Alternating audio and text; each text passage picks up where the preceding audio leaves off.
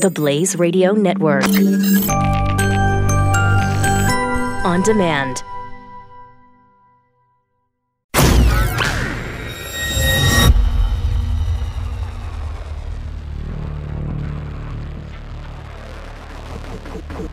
The collision of common sense and comedy. comedy.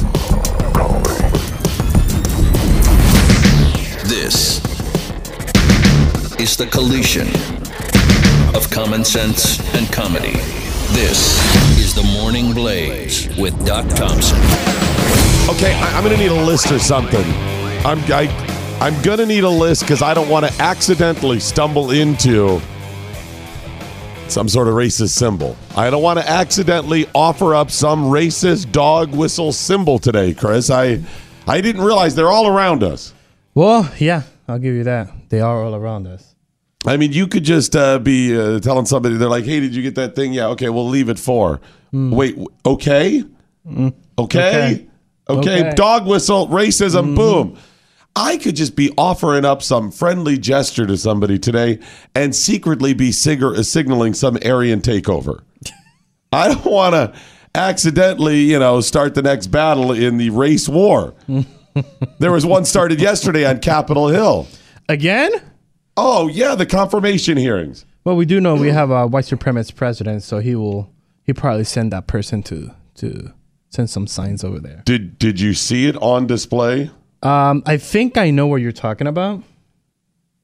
Zina Bash? Yes. Offer, she is a White House attorney yes. who has been acting as uh, Neil, I'm not Neil Gorsuch, um, Judge Kavanaugh, Brett mm-hmm. Kavanaugh's kind of liaison, his assistant through this whole process, you know, confirmation hearings. So she was sitting behind him, yes. just over his left shoulder yesterday. And Zina Gelman Bash offered up a white supremacist, white power symbol. Whoa. Did you see what it was?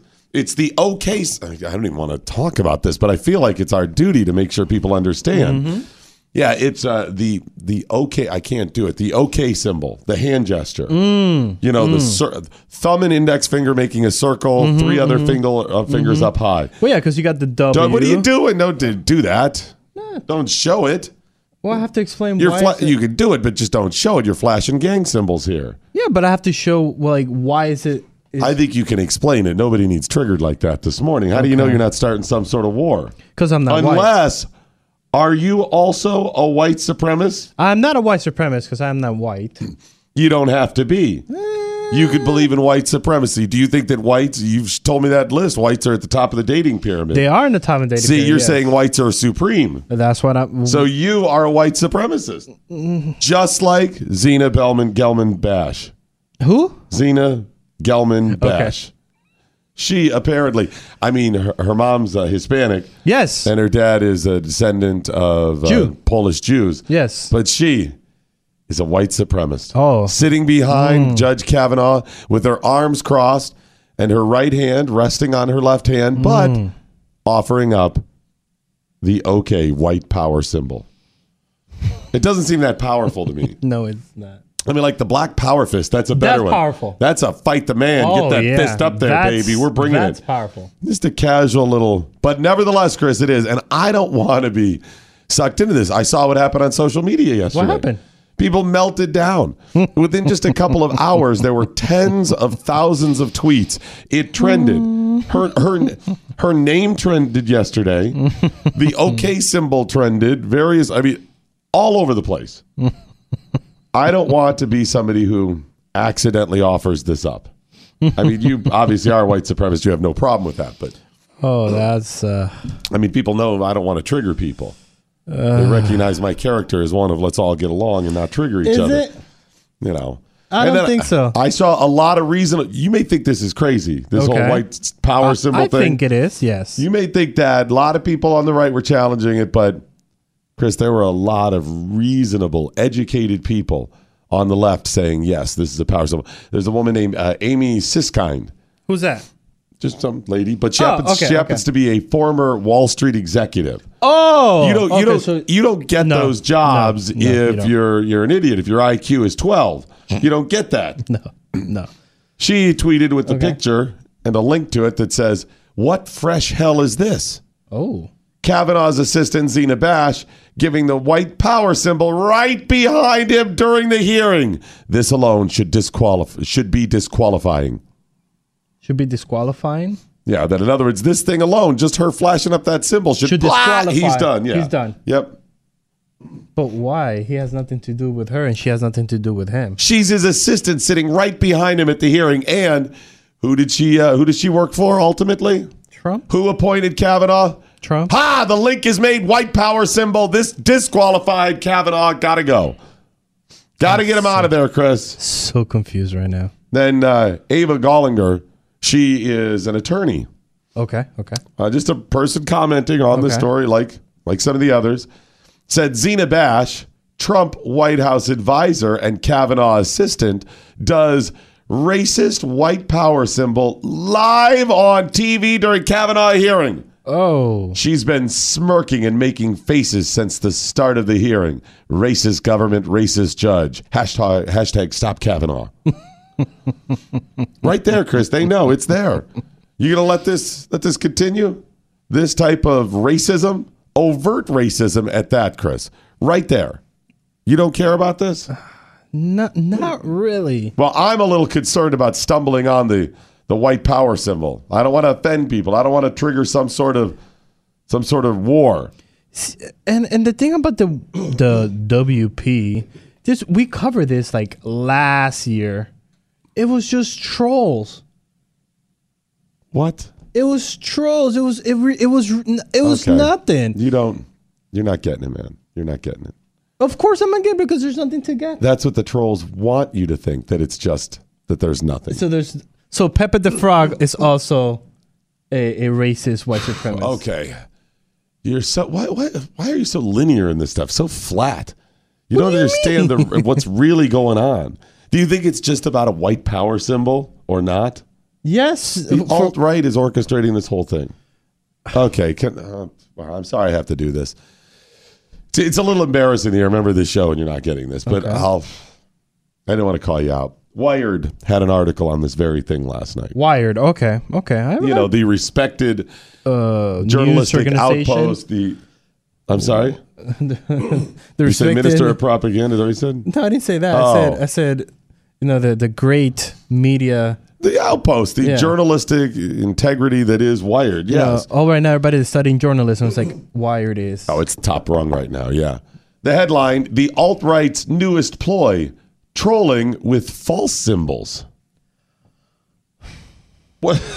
What, you, what was that sigh for? So, so now we troll. Yes. But now we're just so so so. Ah, uh, so first we have dog whistles. Dog whistles out there to to rally up the secretly, racists. Right? Secretly, because secretly, you yes. wouldn't just go, "Hey, that yeah. black guy, I'm not voting for." Exactly. You need, you need the secret dog whistle, right? Whoop. So and then mm-hmm. now. Then you have the racist symbols. The racist symbols. But all of that is a ploy of the alt-right. The alt-right knows that's all fake, uh-huh. but that's the reason they're doing it.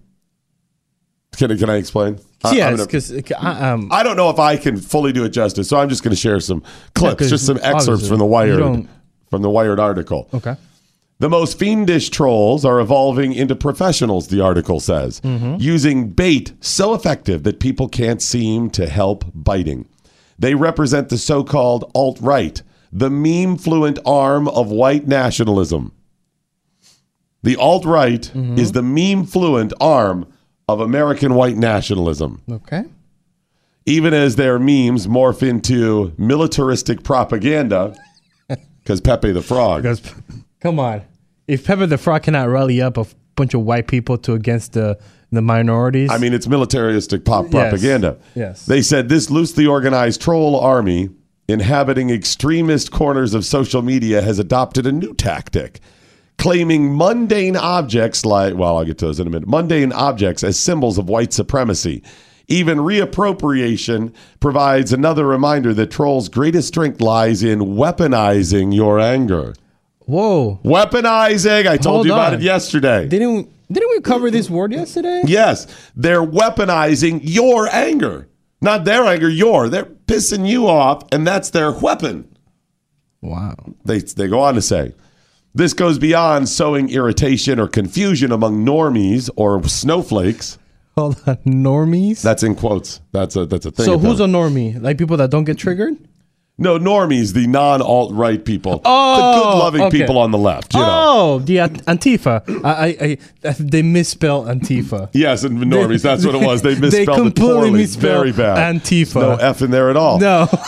It says the alt-right is attempting to normalize itself and its ideas. You ready? Okay. Now, here's where it gets. Okay. The way they want to normalize it, it says if anybody who drinks, because milk is a is a white power yes, symbol. Yes, I, I found that out yeah, as white. Well. Yes. I'll go down the yes. list because okay. I, I think I got some. But they said if anyone who drinks milk might be called a Nazi, the idea of someone being a Nazi starts to look more pedestrian.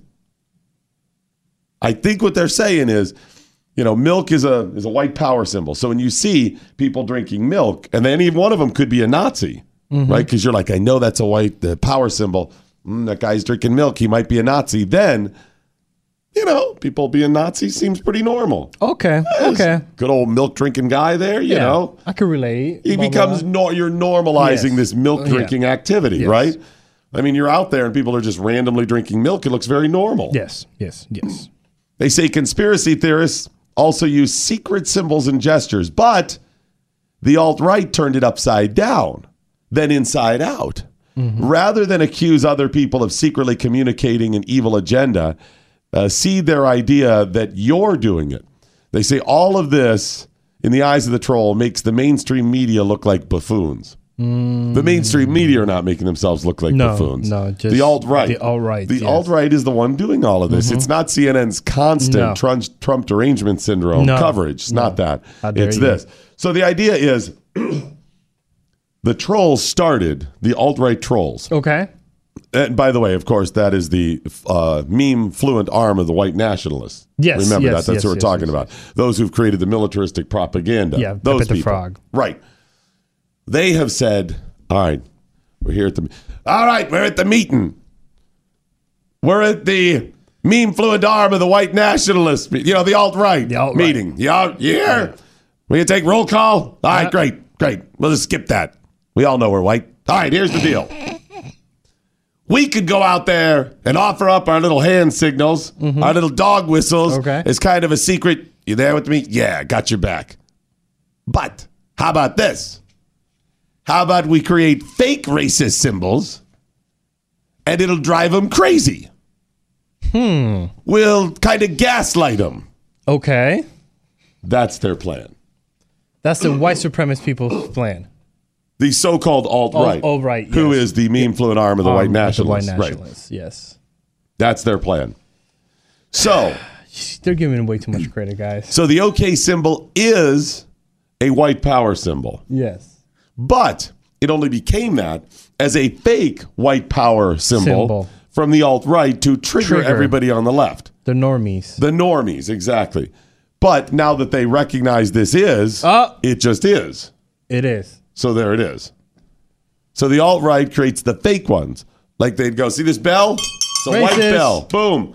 I just create some sort of backstory on how, well, it's a Matt Bevin bell, and we know he's a racist because he's a Republican. So oh, yes. You just say bell ringing, cowbell ringing, boom.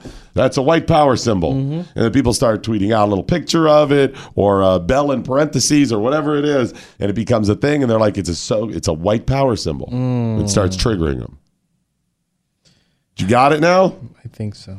Now, I have listed some of the um, lesser known. We mentioned milk. Do you know how that became a uh, a white power symbol? Because it's white?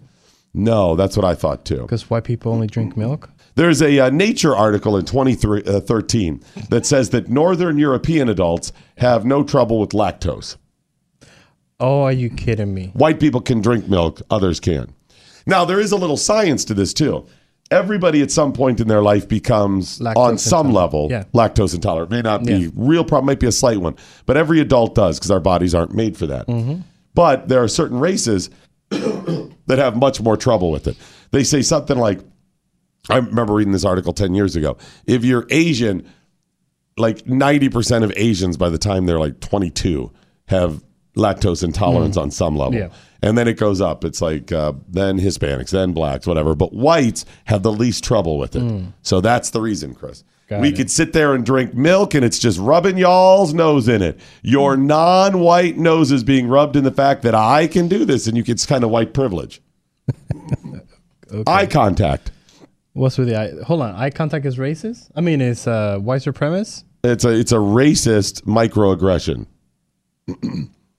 uh, this according to Oxford University. Students, students who avoid making eye contact could be guilty of racism. What? Yeah. What science is behind that? This was uh, la- an article last year. This is from the U K.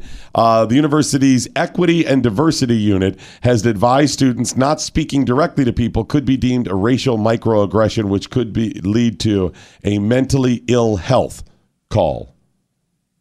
So not only are they calling that person a racist, it's calling that person mentally ill? Right. So unless you make eye contact. You're n- and then, of course, sushi.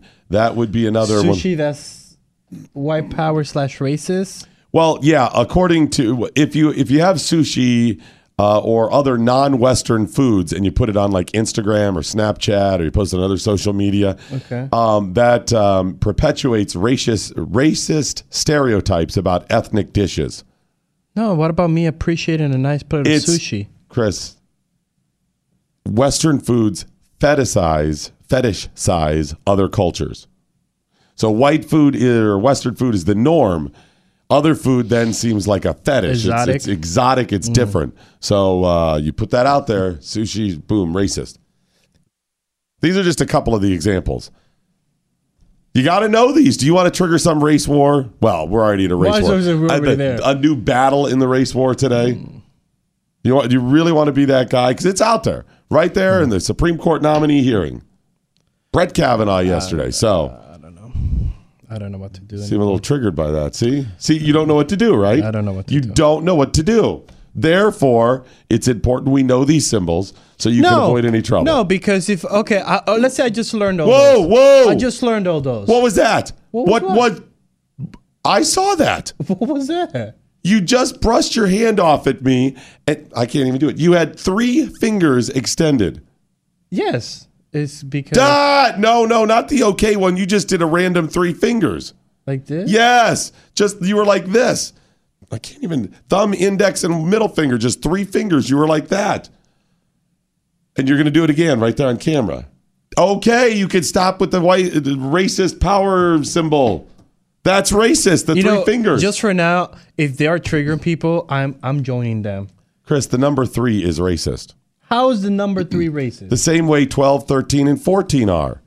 What? eighteen is also racist. And don't, don't tell me, you, like you didn't know twenty-eight, thirty-three, and thirty-eight, no. and no. forty-three no. are racist. No. You didn't know five eleven, no. seven thirty-seven, eighty-three, eighty-eight. You didn't know any of those are racist. No.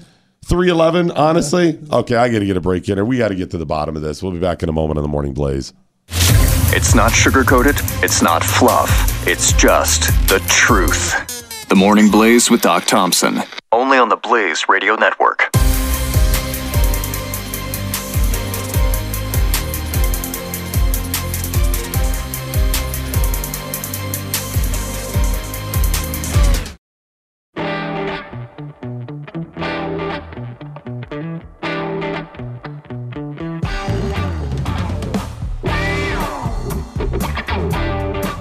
The Morning Blaze with Doc Thompson. I don't think you're getting it, Chris. Uh, no. This is the reason I started off saying you need to understand these hate symbols that are constantly on display. You got to understand it. For example, one eleven. one eleven. Yeah, one eleven. one eleven. Is a numer- numeric symbol used by the Aryan Knights. This is an Idaho-based prison gang to identify themselves. And then one hundred percent.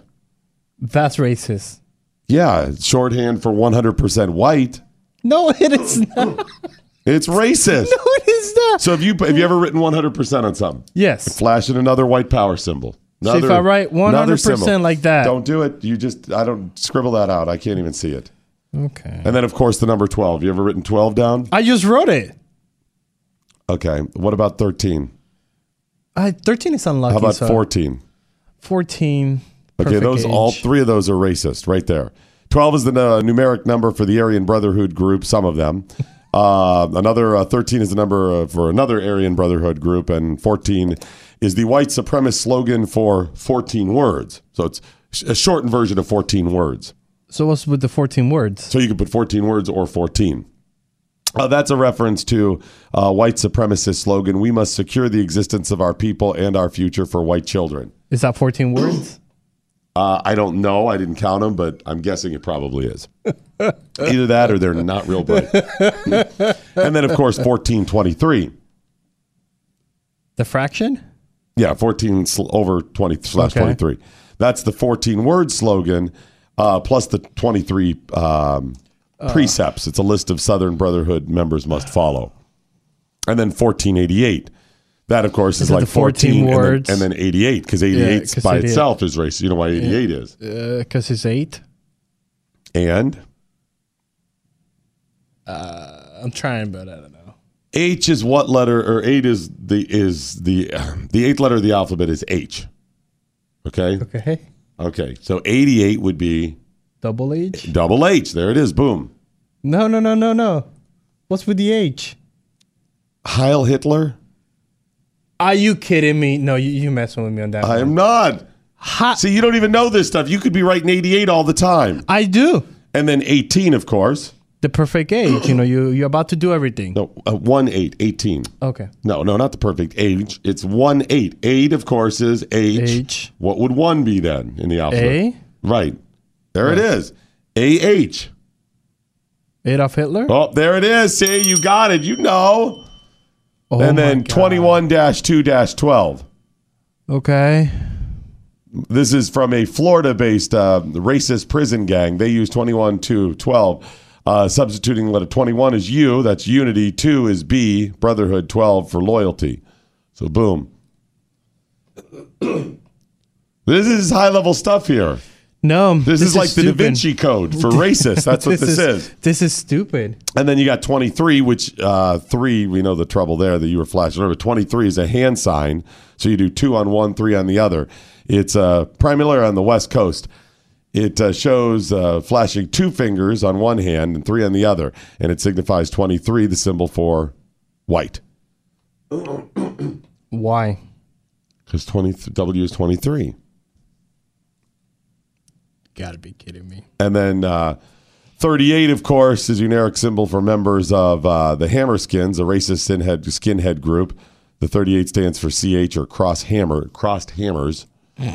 Uh, forty-three is racist, uh, five eleven, seven thirty-seven, eighty-three, eighty-eight, as I mentioned, nine percent. That's racist, of course. Why nine percent is racist? Uh, nine percent of the world's population, population is white. Um, A C A B, A C A B. What is that? All cops are bastards. That's funny. I'm not joking. That's these are funny. all these are all racist That's symbols, funny. And you're just mocking these things. Yes, I haven't even. Those are just the number mocking. ones and the letters. There's all kinds of other symbols in that, that too. That deserves mocking. So I'm going to go ahead. I think we need to make sure to publish this list so you don't accidentally. To where? Get, What do we do on social media? We could do it anywhere. What? To make sure people are aware. No. You want an H R calling you up today because you're flat.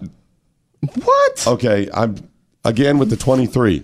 What did he do? One hand you had a two and a three. I know, but are it you was signaling the... people out in the audience that are watching on the Blaze T V? No. I think that's what's going on here. No. Wow, this is shocking.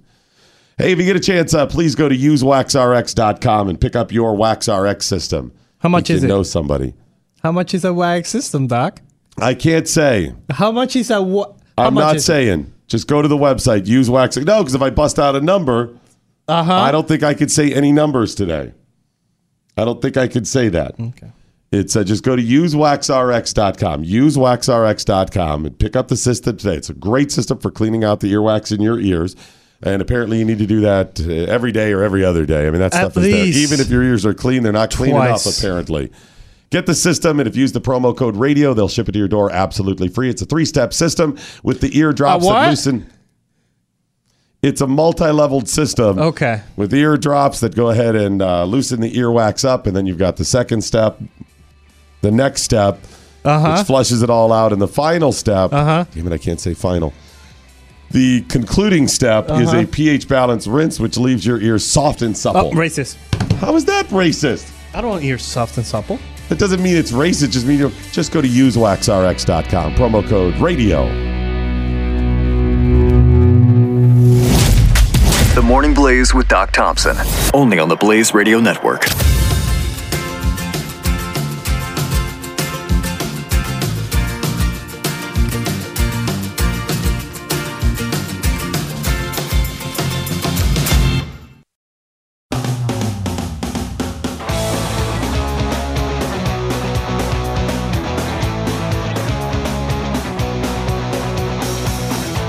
The Morning Blaze with Doc Thompson. So, uh, Zina Bash, who is supposedly the one who was flashing the white power symbol, her husband is a U S attorney. For? Um, I mean, U S attorney, like, for the uh, attorney general? Like, no, no, for yeah, you work for the Justice Department. Yeah, yeah. Okay, yeah. So he's a U S attorney, not an attorney in okay. the U S, okay, official government got attorney, it. Right. He um, offered up a defense of his wife on Twitter. Oh. And which, you know, it's got to be um, a decision. You're like, do I just let this run? If I say anything, it's going to feed into yeah. it somehow. But I also feel at some point like you got to defend somebody. Yeah. I get it. But um, I see a problem here, Chris. Do you see? Um, here's his uh, tweet. I'm going to go ahead and offer nope. that. No, Dude, no, I don't have to look over there. there.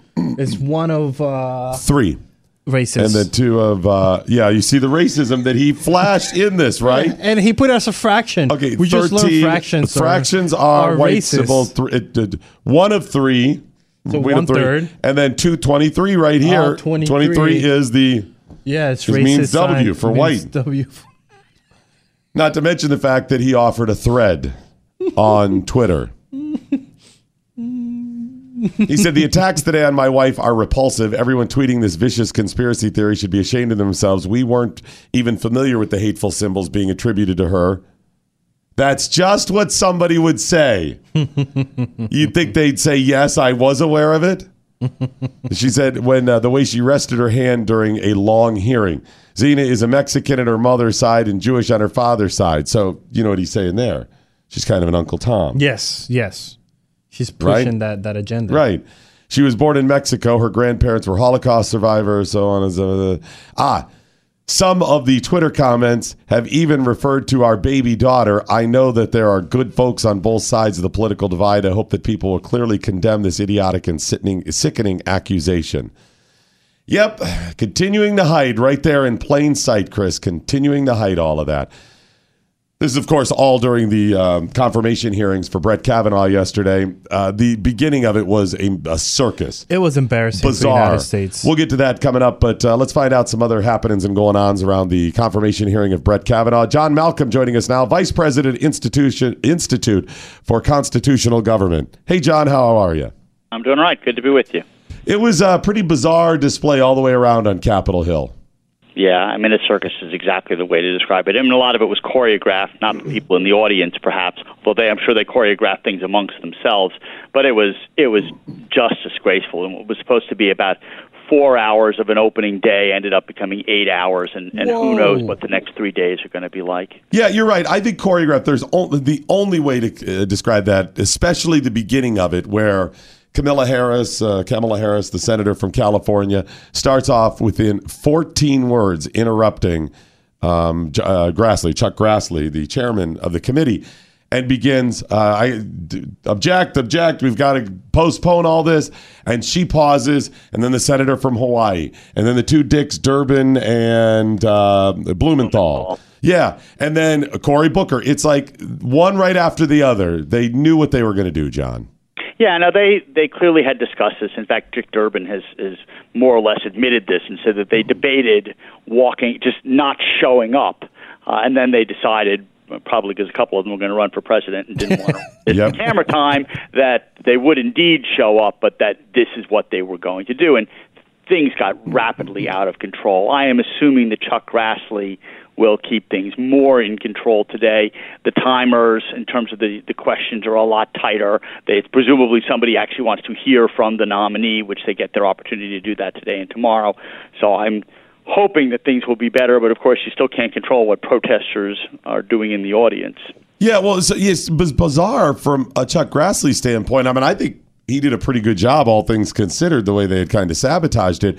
But how do you expect something like that? It wasn't just the their objections. They were they were out of order. That's not standard procedure. They were violating the rules of the Senate. Yeah, no, that that's right. Look, you know, he can handle it any number of ways. I suppose what he wanted to do was to let people have their piece, so that the one thing they couldn't say at the end of the day was that he he cut them off and wouldn't let them talk. I mean, they can say he wouldn't let us go into an executive session and vote to, you know, shut down the hearings, all that stuff. But they can't say that he didn't, you know, he didn't let them speak. Uh, but it was it was quite. quite something, and it just gave you a taste for, for what these hearings are going to be like for the next several days, and frankly what the floor debate is going to be like after uh, Kavanaugh gets voted out of committee. It's just going to be ugly from beginning to end. Do you speculate that they really, those senators on the left, really thought that they were going to derail this and delay it yesterday, or this was just pandering to try to create some uh, energy for the blue wave? Yeah, I don't think that they that they thought this had much of a chance of success. I, I think that's right. I mean, at this point, this will certainly not appeal to any Republican who might be wavering on Kavanaugh. And if their goal is to defeat the nominee, that's what they have to do. If what their if their goal is to somehow convince the American public that this is a fraud and the president's a fraud and this is a, a sham nominee who has some smoking gun uh, hidden that they're not turning over, Uh, then you know, th- then that's what these theatrics are all about. And as I say, a couple of people are running for re-election, a couple of people are probably running for president, uh, and so they're trying to rile, rile up their base. And I hate to say that, but I think that's what it is. No, I think you're absolutely right. None of it makes sense. They couldn't be that delusional to believe they were actually going to derail it uh, more than a couple of minutes. And then you have the protesters in there doing the same thing. They they know they're going to get kicked out. It's trying to get that uh, that moment or two of fame so they can try to energize people, because you had the protesters there.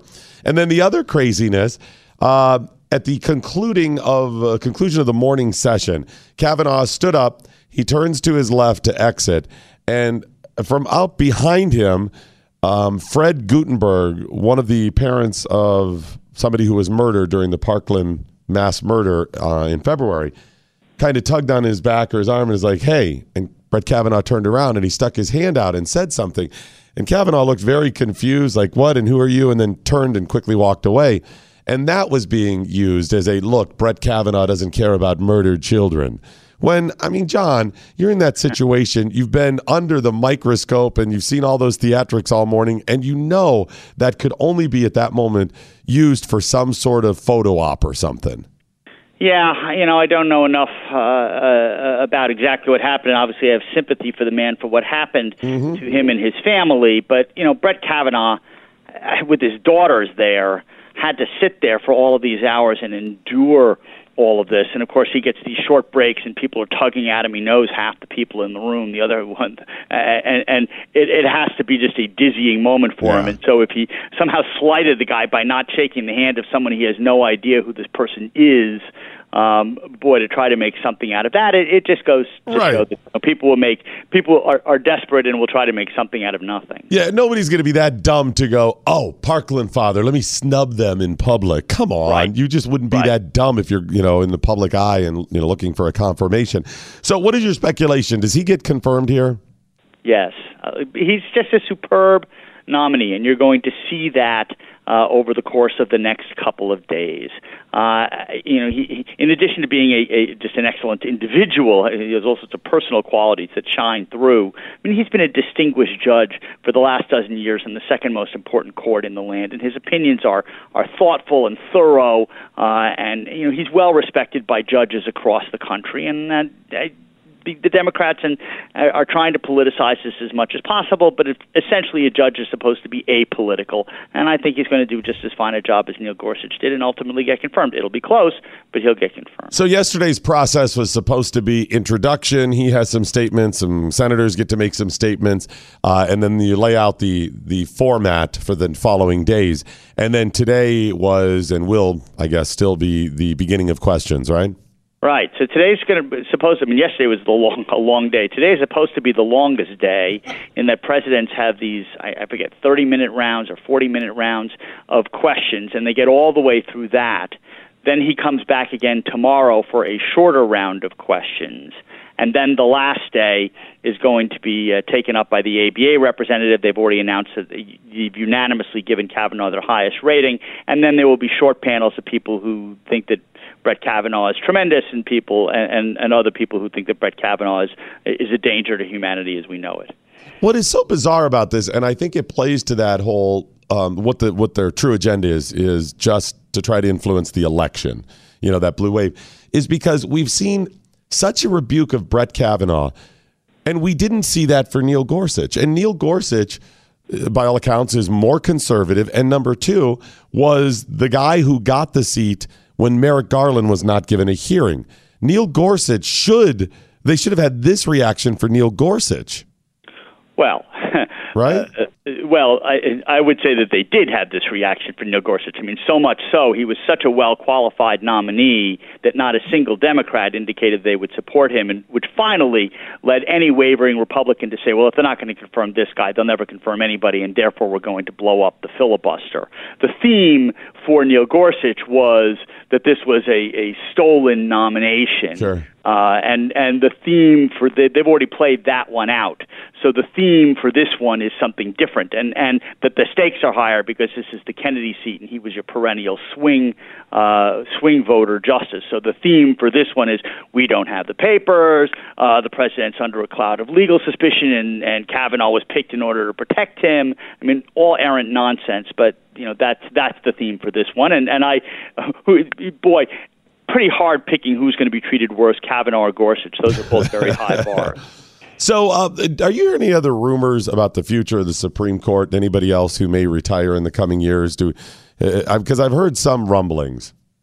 I haven't heard any other rumors. It would not completely surprise me, much as I love Justice Thomas, if Justice Thomas at some point during this administration were to say, I really want to be replaced by a Republican president, and I've been on the bench for twenty-five years on the Supreme Court. He was on the bench before that as a D C Circuit judge, and I like getting outside of the Beltway. To me, being on the Supreme Court is not the be-all and end-all of everything. It would not surprise me completely if he were to retire. I don't think any of the other justices are going to retire. Of course, you know, as an actuarial matter, both Stephen Breyer and Ruth Bader Ginsburg, long may they live, have already lived longer than the average lifespan of a man and woman in our country. So if you have another six years of a Trump presidency, yeah. It's entirely possible one of them might pass on. Yeah, that's got to be on their mind, again, if their goal is to have a certain party replace them. Yeah, they're right. Given the nomination. Awesome. Uh, John Malcolm, Vice President of the Institute for Constitutional Government. Where can people find out more about you? Uh, they can go to heritage dot org and uh, and look me up, or they can follow me on Twitter at, at Malcolm underscore John. Awesome. John, thanks so much, buddy. Appreciate the insight today. Good to be with you. Have a great day. The Heritage do a really good job. Oh, I love the Heritage. Yeah, they, they are awesome. They've um, even lent us their studios at times when we've been on the road broadcasting, yeah, yeah. So good stuff. But uh, I I'm I was kind of embarrassed. It's... Yeah, and... and I, It's faux outrage, Chris. That's the part that annoys me. Yes. I have no problem if Kamala Harris or no. any of these other stand up and offer up this crazy circus-like environment. Okay. I mean, if if that's if it just happens to be circus-like, but you are getting your point out and it, it is protecting people's freedoms and your those core values, I'm fine with that. That's yeah. cool. But how do you know that this is just pomp and circumstance? It's just show for the blue wave. And you're you're sitting there doing this. Fourteen words in. Fourteen, Fourteen words. Fourteen, Doc. Oh. Fourteen words. Kamala Harris, fourteen words in. Fourteen. Flashing the white power symbol right there. Chuck Grassley. Do we do we have the audio of that? No, you never sent it to me. I thought I sent it to you. Nope. I think I sent Wrong it to show. You. I think I sent it to you. You, you sent it to somebody, I think I sent but it not to Chris. I think I sent it to no, you. No, you didn't. I'm telling you, Doc Thompson did not send me that audio. I'm pretty sure I did. No, you didn't. How about if you do a live read, go on break, I can have the audio ready for you. I don't want it now. Oh, well, then if you don't have it ready, I don't want it. Whoa, whoa. Again with the three fingers. Can you watch oh, that? Oh, I want to give you a with finger. Aaron, Aaron Trust three me. fingers right there. Trust me, I want to give you a finger right now. So coming up next hour, Chef Patrick's cooking for us. I hope your- so. I got him the hookup. I know. That's why I'm asking you because, oh. I, see, that's the radio way of, can you tell me more, Chris? What's happening? What specific things were they uh, focusing see, on next it, see, hour? I'm here getting triggered because you're already trying to trigger me. Oh, again with the three fingers while you're talking what? to me. I'm just, I'm okay. just pointing. All right. All I'm right. just pointing. So, yeah, Chef Patrick will cook for us. Um, the next hour, I think, is going to be awesome because I'm so interested on gut health. White power symbol. I saw the okay sign. I saw the finger. Oh, right there. What? Militarized power symbols right there. See, I knew that's why you want me. I knew that. I knew you were just trying to like. Okay, I'm not teasing anything. I wasn't. I'm just telling you, be no. careful. You're throwing okay. that stuff around. All right. Got to tell you about Field of Greens from Brickhouse Nutrition. brickhouse doc dot com is where you get the Field of Greens. If you don't have a chef that's here uh, willing to cook for you at all hours of the morning and night, like Chris does, then Wait. you need to get your vegetables a different way. And I suggest Field of Greens. Field of Greens is awesome because you keep uh, the canister at your house, jar at your home, um, work, uh, wherever you travel to. You can keep it with you. It's not real big, so it travels well. But again, you keep it stored at work someplace that you're at regularly. And what it does, it gives you the ability to get those ve- vegetables in your diet. And it's via the, the powder. So it's it's not perishable. You don't have to worry about, you know, keeping, oh, I wanted to get the vegetables and now they're rotting and they're old. No, you just take a scoop of it. You mix it with liquid. They suggest water, but you can do other liquids as well. Drink it down. And you're getting a full supply, one serving that you need in your diet every day. You get a couple of those, boom, you meet the standard. Your kids need it in their diet. Go ahead and make them the Field of Greens as well. And again, mix with other stuff if you don't, uh, you know, usually drink water. Yeah. A lot of people, you know, I don't drink the coffee. How about smoothies? Do you do that? Oh, yeah. Pat does it with his smoothies. I do either with milk or water. If if I'm in a rush, it's water. But if I'm at home, milk. Boom. Field of Greens. Go to brickhouse doc dot com and pick some up today. You are listening to the smooth sounds of The Morning Blaze with Doc Thompson. Blaze Radio Network.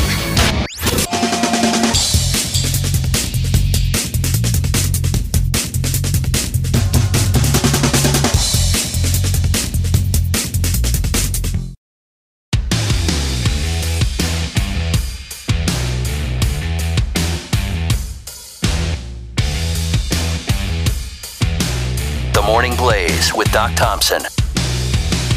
Lots and lots of tweets coming in with the hashtag What I Learned Today. You're doing good work here today. Good work. I am?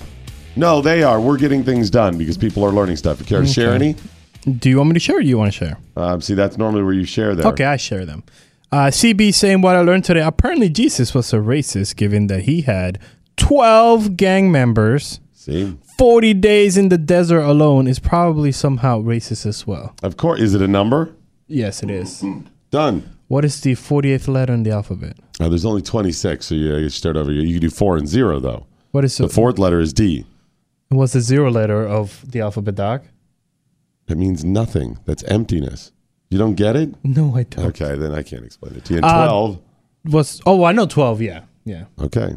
Uh, Dorf going saying Spock has been flashing white supremacy signs for decades. Boop. Okay, don't do that. Don't do that. And twelve... twelve, one and two is three. We already learned three is racist. And twelve is, uh, what's the twelfth letter? I don't know. L. Okay. Okay. And one from two. So you take one away from the L and you get, what's the letter right before L? I don't know. K. L K? No, K. And then one and two is three. Three Ks. K, K, K. No, my gosh. That is the biggest reach I've ever heard. You've never heard of three eleven? No. What's eleven is K. Okay. three elevens is K K K. Do you remember the band three eleven? No. Okay, there it is. Cops used to wear three eleven on their uniform. Little three eleven. All, yeah, we're all part of the uh, K K K crew here, group of uh, cops. Oh my God. You didn't know that? They're right. Yep. Millennial Falcon saying this episode of T M B is brought to you by the OK, racism, and gut health. Speaking Duck says, uh, and Doc steals my joke without credit again. What joke? And he quote tweeted one of his past comments. Kamala Harris interrupted at fourteen words. Even that moron is a white supremacist. Uh, technically, Chris stole your joke. I didn't steal anything. Yes, you're the one who brought up the fourteen part of it. So technically because it was Chris. Okay. I'm happy to be called out, but that was a Chris one. Yeah. Hey, uh, did you see the uh, Colin Kaepernick? Look at that. What? Colin Kaepernick. Oh, the Nike, Nike deal. Now. Yeah, for thirtieth year, I think it was. thirtieth year. That's yeah. right. thirtieth anniversary of the Nike. Just Do It campaign. Yeah. Just Do It. Which is an amazing campaign. You know the story behind the Just Do It campaign? It's a fascinating campaign. The, the story chick, yeah, the chick that made the Just Do It campaign. I don't it's, know. It's, it's a pretty fantastic. I had to study it for for school. Mm-hmm. It's a fantastic campaign, and it's disgrace that Colin Kaepernick is being used for that ter- uh, thirtieth year anniversary. That is crazy. We have an official statement from the uh, N F L now about about uh, Nike picking that picking Kaepernick.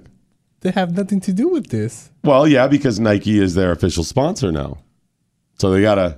Whoa. Oh, they just signed a deal a couple months ago. For the next eight years, Nike is the official jersey and everything supplier. Okay, so now that makes sense. They, okay, go for it.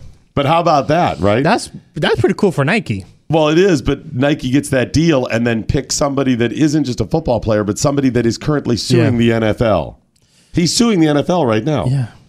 So uh, uh, this is their statement from their uh, Vice President of Communications and Public Affairs. The National Football League believes in dialogue, understanding, and unity. We embrace the role and responsibility of everyone involved with this game to promote meaningful, positive change in our communities. The social issues that Colin and other professional athletes have raised deserve our attention and action. Nope, no, they don't. The Players Union uh, president, spokesperson, or uh, Players Union spokesperson came out and uh, mentioned in a positive way the N F L did the right thing. They tweeted, uh, good for the N F L and especially Jocelyn for this, because Jocelyn's the spokesperson. Mm-hmm. So there it is. National Football League believes in all that. So how come they're not reinstating Colin, making a team take him? Just uh, saying, you know what, we don't even have to go to court, we'll just pay you off. Yeah. Settle out of court. How come they're not doing any of that? They praise him. The social issues. If he's standing up for these social issues, um, why aren't they taking care of Colin? Unbelievable. How come it's not being done? The truth is they don't. It's all it's all B S. This is just them trying to look good. They're ticked off that uh, Nike made them look bad because they've been trying to get out from mm-hmm. underneath this Kaepernick thing. The Kaepernick thing is multifaceted. Number one, there's the question of why isn't he playing? It was this collusion among teams? Nobody would pick him? Nobody would pick him, yeah. No, it wasn't. No. But regardless, okay, that's the... And he's suing yes. for that. By the way, uh, just a couple of days ago, the lawsuit was given the green uh, light to move forward. Oh, wow. They wanted a summary uh, dismissal. Mm-hmm. The N F L did. Mm-hmm. Nope, it's going to go to a, a full hearing. Wow. That was just a couple of days ago. Months ago, the N F L signs the deal with Nike. So you see how this is all... Mm. The N F L is the one losing here. Oh, one hundred percent. They're already in trouble because they were losing numbers last year. And uh, the numbers were in, and they were st- they're still dropping. Right, they are. And what do you think this is going to do now? The drop, I think, was three percent or two percent. Again, this is huge for an organization like the N F L. Because but, these organizations aren't looking to maintain, they're looking to grow. grow. So it's greater than just a three percent yes. drop. They're expecting a three percent gain every gain. year. Gain, yes. So you got that, and you think it's going to get better or worse mm, now with Kaepernick on Nike? one hundred percent worse. What's going to happen is Nike is getting the black eye from yes. people, for pe- people on the left, on yes. the right, okay? So they're like, that's it, I'm out. But also the N F L is. Because all this does is remind people it's the N F L who did not take care of this, and Kaepernick is a football player, and we know how progressive the N F L has been. So by Nike doing this, even if they weren't a sponsor of the N F L, it doesn't matter. This drags um, the N F L down with them even more. Now, I'm sure there's a lot, a lot of people on the right that are upset about this. They're probably happy about it, but that's what's coming. So uh, I guess the N F L was coming out and trying to save a little bit. No, guys, you can't. They, yeah. You should just say, here's what's right and here's what's wrong from the beginning and move on. The Morning Blaze. Sorry, we didn't mean to offend you. Actually, yeah, we did. This is The Morning Blaze on the Blaze Radio Network.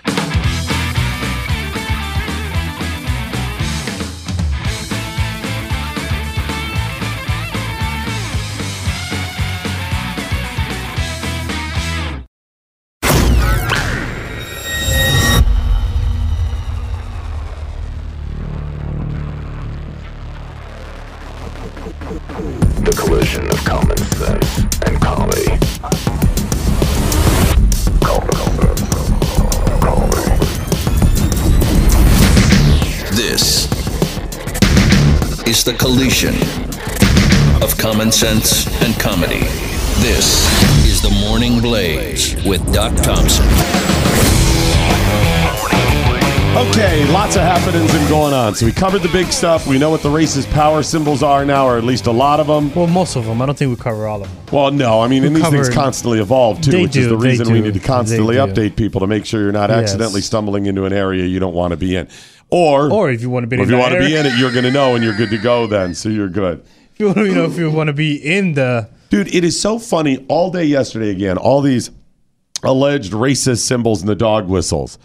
Why do they need them? This is the one thing that nobody would answer, even on social media. I challenged a couple of people that, that were like, look at these racist symbols, right? I challenged them. Why why do you need them? What what is what is the Chris, what is the purpose of those if it's true? Now, I get why the symbols are, if you're out there in the woods with a pointy hat on and stuff, that you get a tattoo. You know, g- gangs do this, organizations, you wear the same color. So I get that part. But why would they use it kind of hidden out there during a hearing? Why do you yeah. need the racist? Why do you need that subtle nod to everybody else? Yeah. If, if you think all these people are racist, why do you need that? Right, exactly. You don't need it. You don't need it. What was she gained by giving them the little white power symbol? Absolutely nothing. So there's people out there going, oh, I hate this Kavanaugh. I don't think this. Oh, I there it is. Uh, I love him. Yep. He's one of us. He got it.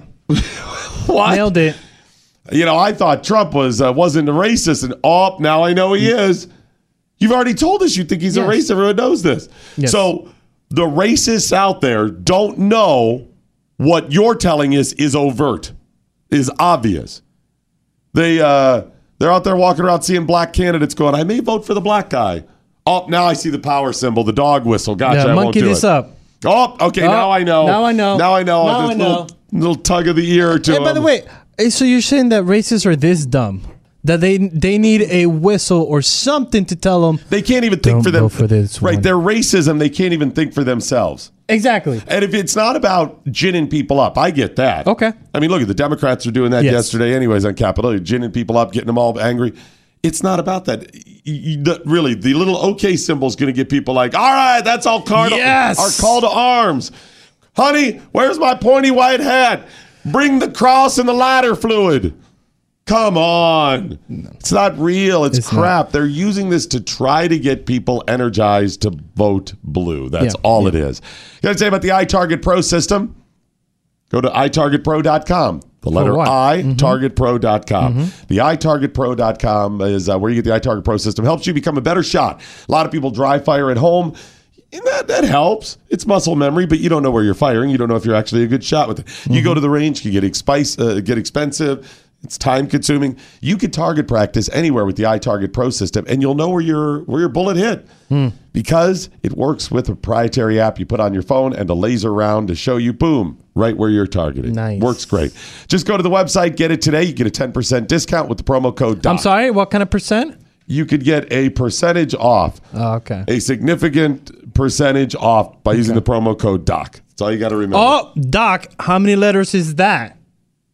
Okay, now you're just stretching it. Now I'm stretching it. Now I'm stretching now it. Now you're being stretched. And it's not that it's three letters. That's not the trigger. That's not what makes it racist. You know what makes it racist? What makes it racist? What are the letters? D O C. Which also stands for? Doctor. What's it stand for, Chef Patrick? D O C, anybody? You're asking a chef at six o'clock in the morning what something stands for? Department of Corrections. Oh, it does. Uh, never never been there. And we know the disparity in the criminal justice system targeting more minorities. Okay, hold on. So that is a correct way to tie racism to D O C. But the one that I said, D O C, three letters. Because that's somehow such a stretch. That's a stretch. That's... Get the tweets in with the hashtag what I learned today. Shiny American saying, celebrating a thirtieth anniversary. Racist? Oh, because of the thirty. You're right. Good call. Yep, yep. Excellent. Uh, Laura D saying, Nike getting the black guy. Okay, you're right. That's a that's a good point. In honor of that, any GIF I or any uh, emoji I use today is going to be the thumbs is going to be like a thumbs up or that's the okay. Racist. I'll use them. That's racist. I'm going to use them with black. I'll do the black flesh tone. Oh, yeah, yeah, you're so weird. You do that all the time. I send you the brown one because you're brown. Yeah, but I don't think that's how it works. Of course, you send the one to the no. person you want. No. So my black friends, I send them the black one. Wait, wait. My you wife, send, I use in the. You Asian. Send me the black one. That's what I'm saying. Huh? No, I usually send you the white one. If I did, I, I screwed up. Yeah, I send my wife the yellow one, which is nice because it's the default. The default. So yes. It's good. So yes. She just thinks I'm using the default. The default. No, nope. no, not at all. You're just triggering her. Right. She is. She's like, what's this? How come I always get the white or the uh, yellow emoji? I never get a white one. I sent her the black one one day, the thumbs up, and she was like, what are you doing? I do that to you all the time when you send it to me. All the time. I'm breaking down racial barriers. That's what I'm one doing. One emoji at a time? Exactly. Every time I send one out to say it's not about my race or your race, I just send them out there. It's breaking down racial barriers, and I break it up. Sometimes you get the brown one, sometimes you get the black one, sometimes yellow, don't you? Yes. See? That's what we all should be doing today. How dare they come up with emojis that are based on race? Okay. So uh, apparently you're going to be serving vinegar at your wedding? Is that no, what's going on? No, pass me that. No, vinegar, stop it. Is this what's going on? So I was at a family reunion a couple of weeks ago, and I saw these people, Tough Mother, and they made me try it, and I was like, oh, this is delicious. This then is I was, a company, yes, this Tough is a company. Mother. And I was like, wait a minute, what is, and they, they explained to me what it is. I was like, this smells awesome. I want it. And I was like, hey, would you like to share your story with us? And by that he means I contacted Nicole Deninger and wanted free stuff. Nicole, no. How are you? Nicole, are you there? Hey, good morning. Hi there. Yes, so, hey, hey, how are you? Good. I apologize for Chris calling you to tell your story just because he wanted free stuff, but it happens. I bought some from her. I bought some. All right. So Nicole is the president of Tough Mother. Uh, Chris didn't even know what the name Tough Mother was derived from or where no, you got that from. That I'm assuming it's from the mother that you use to ferment the uh, the vinegar. Yeah, so it's kind of a combo, actually. You know, uh, the, the name and the concept came out of um, the fact that there's mother in the vinegar, which is a natural probiotic, and uh, also that we're using all of these tough roots to ferment in for their, like, sort of natural, holistic properties. But um, this, you know, the partnership that developed between Ed and I to form this company, um, he and I met, actually. Um, we were fight training partners in, in sort of a fight club, so we're... We're tough mothers ourselves, so it's kind of a double thing like for us. Nicely done, nicely done. All right, so tell us about your product, though. It's not just vinegar, right? You can get vinegar anywhere. No, that's right, yeah. So we start with an organic, raw, unfiltered apple cider vinegar with the mother, and then we take it through like a six-week steeping process. It's like fermentation, if you will, um, and we use ten other organic ingredients. We use everything in its like whole organic form, meaning like no powdered turmeric or powdered cayenne. Everything comes to us whole, but we use horseradish and ginger and, and turmeric, garlic, onions, uh, True Source certified honey. It's this literal health bomb. That's that's a great concept. And one of the things we keep bringing up uh, now is the significance of gut health. This is something just in the last couple of years people have really started to understand. Um, it's not a fad. It's not something that's uh, you know going to go on away in a week or so. This is new science that says there are all kinds of health issues, good and bad, that are tied to good or bad gut health. That's right. All of that inflammation and the microbiome. And, um, you know, we sort of uh, uh, developed this at home for ourselves, and it was something we were we were uh, doing for ourselves. And what we discovered kind of through the process is that it took a really long time to get it to where it is, and um, sort of an expensive, expensive, laborious process to make. And, um you know, at some point, sort of through an organic growth, we decided to share it with everybody else. So the idea is you can use this vinegar for multiple things, but you're suggesting um, a, a shot a day too, right? Yeah, it's just one of those things where you, uh, you know, just as a, a natural immune boosting support um, to help with all kinds of uh, ailments, we, we say take a couple of tablespoons a day. And, uh, you know, for those seasons where um, you're not well or you're fighting something specific, you know, you can kick it up, up a notch. But, yeah, we use it as a supplement. And um, and then, of course, like you're saying, there's all kinds of other ways to, to implement it and use it in, in daily life. And you have other, I guess, flavors as well, because I see a sweet and spicy one here. So imagine the the apple cider type vinegar that most people recognize, plus you talked about all the different things that you put into it that's healthy and you start organic, but you've also got kind of a flavor profile for them. Yeah, you know, we, we started getting questions from people, um, you know, that were really watching sugars. Um, they were either vegan, didn't want any honey in it, or on ketogenic diets, which are, you know, huge nowadays. Um, uh, diabetics were watching sugars, that kind of thing. So we decided to make a version that just doesn't include any honey in it at all. Um, and then, uh, so we call that our spicy version. They're both spicy, uh, if you will, but one of them just has uh, honey added to it. Awesome. All right, Chris, so how long have you been, u- oh, you are not using your straw with it. You're such, Nicole, hang on one second. Is you are drinking such that? An ass. You have your straw from yesterday. Yes. Okay, number one, yes. You have a straw, and where's my straw? Oh. And then number two, you actually busted out the straw from the girl we had on yesterday, the metallic that, straw. You're so that may bougie. Be a bit bougie. You're so okay. Well, this is this is good stuff. This is Tough Mother. You have to drink it without. All right, let's get back to the Tough Mother. So, is that a whole glass of vinegar? Yeah. Okay, hold on, Chef Patrick. Patrick no. uh, Nicole, Chef Patrick Mosier is in with us as well, um, and he has put together something for us. What is this? Yeah. G- good morning, Nicole. I believe we spoke the other day. Um, I actually made the, the bee's knees. Uh, It's kind of like a spritzer. Okay. Um, so actually, it's not the bee's knees. This is a spritzer. So it's a little bit of soda water. Okay. A little bit of agave. Okay. Um, about two and a half, three tablespoons of the of the, the health Tough shot, Mother, yeah. the Tough Mother, and then a little bit of organic lemon juice, and that's it. Okay. I, I used a little bit less soda water, so it might be a little on the strong side mm-hmm. for a spritzer, but it's really good. How much rum is in this? Well, oh, you didn't put any rum in it. Oh, it's just, okay, gotcha, gotcha. Okay. No, this is... Uh, no, no this that is I was just drinking that while I was making it. Sorry. This is really interesting, Nicole, yeah. um, made with the spritzer. It is kind of a combination. We think of most drinks like this, like spritzers and that, as, be, as being sweet, mm-hmm. and usually syrupy sweet at this mm-hmm. point. This is almost savory yes. on the back end. Very solid. Yeah, you know, I've got um, our chef on the on the line as well, Chef Ed Ebert. Hey, hey Chef Ed, how you doing? Got a little bit. I'm doing well, thank you. So give us some other applications. What else can we uh, use in a, in cooking? How else can we use this? Well, you know, the most popular way is people throw it back as a shot every day, but we've had so many people reach out to us and say they've used it in their making uh, uh, salad dressings. Um, we've actually developed a Bloody Mary, um, which has all of the components of a Bloody Mary, from the jalapenos to the horseradish and the black peppercorns. And uh, we actually created a brine as well for the holiday season that you could use on your poultry or, or turkey. And of course, you know, as Chef Patrick knows, the, the, the sugars and the uh, the vinegar open up the the um, the pores of the um, protein and allow it to absorb all of that flavor. You know, Ed, actually, uh, I, I did make a couple of the recipes that we had spoken about. I made the uh, Tough Mother's oil-free chicken marinade, and I made that with the, uh, I made some bone-in chicken thighs with that.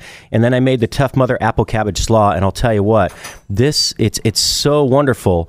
Um, it, you know, Ed also, Pat, he was kind enough to pass off some of the, th- these are all the seasonings and flavorings that they that they put inside the uh, the, the shot. And, and then when you take it out, you dehydrate all this, right? All, all that wonderful stuff, and then you he uh, they grind this up, and I cannot wait to cook with this as a rub or a seasoning, um, especially when you mentioned trying salmon, and that it it ends up uh, like you kind of get that vinegary sushi type flavor on the salmon without having to do anything but season it. I'm really that that's actually the most exciting thing for me to to kind of fool around with here. I'm glad you're excited about it. And, you know, necessity being the mother of invention, when we got to the um, the end of our journey, and after this, the sweet spot Nicole mentioned was about six weeks where we steep this product and we strain um, the the tonnage of, of organic produce that's been put into the fermentation process. Um, when we created the company, we're passionate about, you know, serving our community in, in many things. And one of those um, founding principles that we created was a zero waste initiative. So, um, you know, in good faith, the two of us could not throw away that um, that pulp um, being such nutritionally dense organic product. So we did dehydrate that. And, and it's worked into an unbelievable spice rub. And, and as Patrick and I discussed earlier, it does have the components of, of a sushi because there's ginger there. There's the uh, the heat from the chilies, um, the twang of the vinegar. There's a, uh, the citrus um, notes come through from the orange. So exactly, using it on salmon is is just a natural Um, application for the rub. So it got really, really quiet in here. These guys mm-hmm. have eaten about half of their plates so far, and they're not stopping. I'm just saying, you know, they just like, it's kind of like, uh, what about, about, mm, mm, we're just, we're just allowing our guests to make sure the they yeah. express themselves fully on the broadcast. To, yeah, they have to express themselves. I, I haven't seen Chris this happy in the morning on a show. I mean, just, just grinning ear to ear. in a while. Now, we've come to realize that Patrick is not really good at his craft. Your product is so good that this actually makes him look good today. It's delicious. Uh, thanks, Doc. No, honestly. Actually, Ed, thank you very much. No, this is this is exceptional. Patrick, you did a nice job, and um, the product works great, too. Oh, it's amazing. It's really amazing. And, you know, one of the things is uh, I was a little afraid of the habanero in this particular uh, uh, uh, shot. But, you know, it's so subtle. I think anyone that doesn't even like anything spicy could drink this and not even really notice. It's more really the flavor, notice. Not as much of the heat. Mm-hmm. Just to him. Yeah, and, you you know, we always tell folks, too, if you're going to do a shot and if you're a, a, if you just don't love heat, um, you know, people ask us all the time, can you make it less spicy? And we always say, no, you can make it sweeter, but we can't make it less spicy because the spice is what does the work in your body, you know? So, um, but, you know, it can be diluted in water, or it can be diluted in hot tea with honey or agave. Um You know, for, for kids, we get them to get it down um, in a little bit of apple juice. So there's ways to to, to make it um, a bit more palatable if, if, if spice isn't your thing. But we're tough enough to shoot it straight. It's called Tough Mother. And where can people get it? And where can they find out more about you? So uh, we are at tough mother brand dot com. And uh, we're working on some retail outlets, some big names that you uh, that that all folks would know about. Um, but uh, essentially, right now we're mostly direct and online. So tough mother brand dot com. Awesome, and we'll uh, go ahead and post that. We'll tweet it out, put it on social media across the board, and good luck. Keep us posted, okay? Thank you so much. All right. Thank um, you guys. Thanks so much. And thanks for helping Chris with his wedding. We really appreciate no, that. No, they're not helping. Thanks, guys. Appreciate it. Back in a moment with more on The Morning Blaze. Speak your mind. eight eight eight, nine hundred, thirty-three ninety-three. This is The Morning Blaze with Doc Thompson. Part of Generation Blaze on the Blaze Radio Network.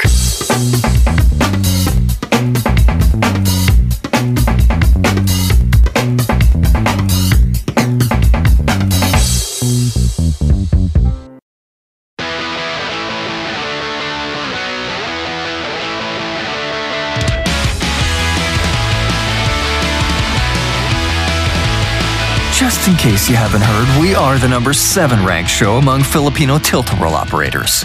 So, there you have it. This is The Morning Blaze with Doc Thompson. I get the tweets in with the hashtag What I Learned Today. Please follow at Chris, uh, excuse me, at Real Chris Cruz, at Doc Thompson Show, and at Food Biz Pro for Chef Patrick Mosier. Also today, don't forget, you got to sign up for your new Patriot Mobile account. If you've not done so already, sign up today. Uh, two weeks from last Monday is yes. Constitution Day. So a little under two weeks, Constitution Day.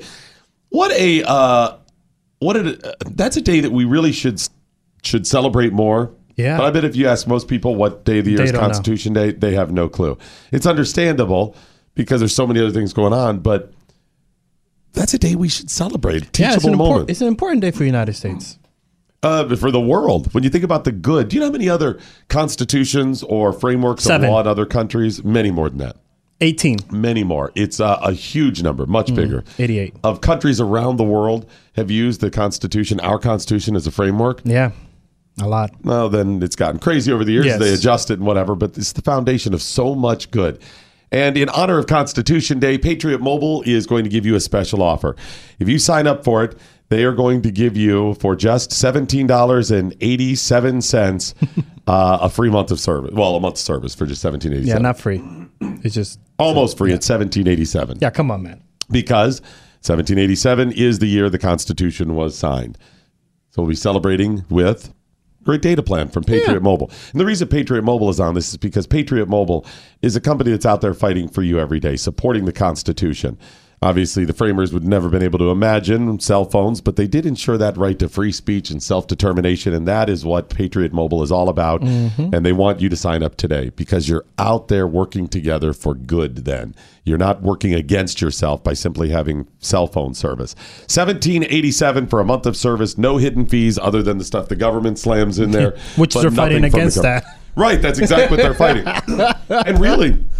The government fees are hidden. You yes, don't realize no. the total government, if it says taxes or whatever, when you break that down, you'll see like a dollar of the six dollars mm. in tax you're paying going to the Obama phone program. Yeah, you're paying for Obama phone. Do you realize right up until just, I want to say about within the last ten years, mm-hmm. a tax ended on your on your phone. I think this was for home service, but it may be all telecommunication. It just ended we finally paid off the Spanish-American War. Yeah, I think, yes, yes. I remember, yes. And it was attached to your yes. your phones, your telecommunication. Yes. Up until just a couple of years ago. That's legit. Right. This is what we're talking legit. about. Fight against that stuff and support the Constitution by signing up for your Patriot Mobile account today. Just go to eight hundred A Patriot. It's one eight hundred A Patriot. Or call or go to uh, patriot mobile dot com slash doc. patriot mobile dot com slash doc and sign up today. Paul B saying chef wars. Hashtag what I learned today. It was a little awkward when she's like, yeah. I've got my chef. I got here. my chef. You got your chef? I got my chef. It was on, man, for um, a second. Now, this is a question for um, Chef Patrick. Is this what Spoonie Radio will sound like? Yeah, yes. Uh, you know, some of the shows will sound like this, be very similar. Mm-hmm. Some I mean, it's, be, it's food talk. Some yeah. will be recipes. Some are interviews. Mm-hmm. Uh, we, we'll do some live broadcasts from other food and wine festivals, things like that. Yeah, and he did some videos over the weekend from some cool. stuff, too, as oh, well. And then tune in for the fifty-five gallon creme brulee we're going to make. I can't give any more details. He's serious. I'm serious. Uh, Shiny American saying, now I understand what spice of life means. Oh. Mm-hmm.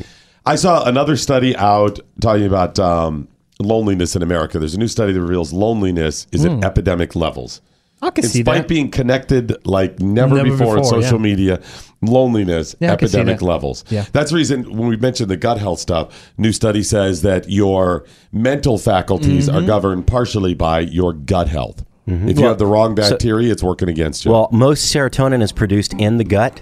And so if your if your if your gut is not in balance and it's not producing the right levels of serotonin, then it really does affect your mood and especially your, you know, whether or not you're um, off kilter on a daily basis. Yeah, I mean, basis. there's a lot of variables that go into it, but there's one if you can just, you know. Have well, it's better, better than saying bipolar. Mm-hmm. Oh, okay. We know heart disease is tied yeah, to gut health.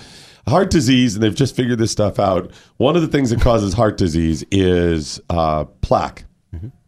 The oh wow oh yeah okay plaque on your teeth yeah and then the tartar buildup. Uh-huh. Those things.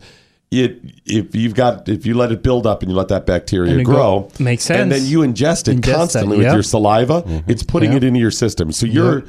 you've got you know your saliva, if you're not proper oral health, allows that bacteria to grow, and then you swallow it constantly your whole life. So can if you're I, not constantly, can I borrow that floss right there, please? Right, and it's over time, but they know that is one of the things that causes heart disease. Wow, that's interesting. And it makes sense. That goes into proper oral health, but also gut health is because that's that bacteria that mm-hmm. processes down through your gut.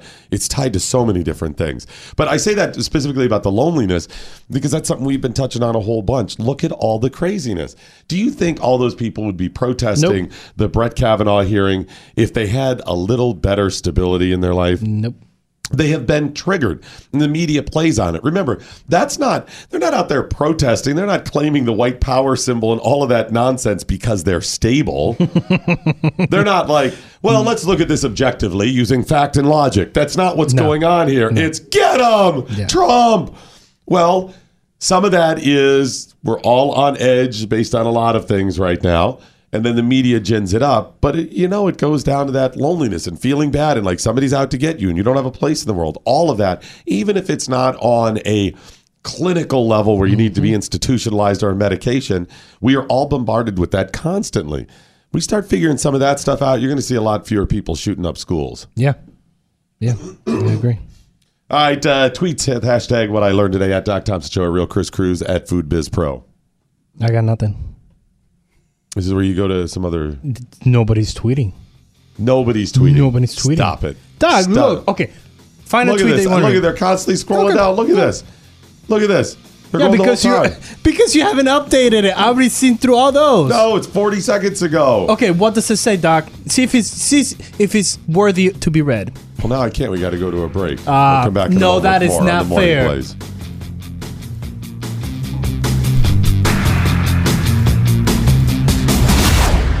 Blaze with Doc Thompson. The Blaze Radio Network. Hey, it's Doc Thompson. Thanks for listening to the program.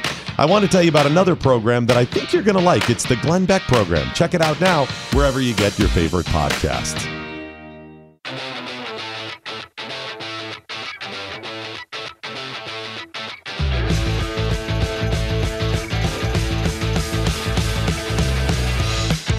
Morning Blaze with Doc Thompson.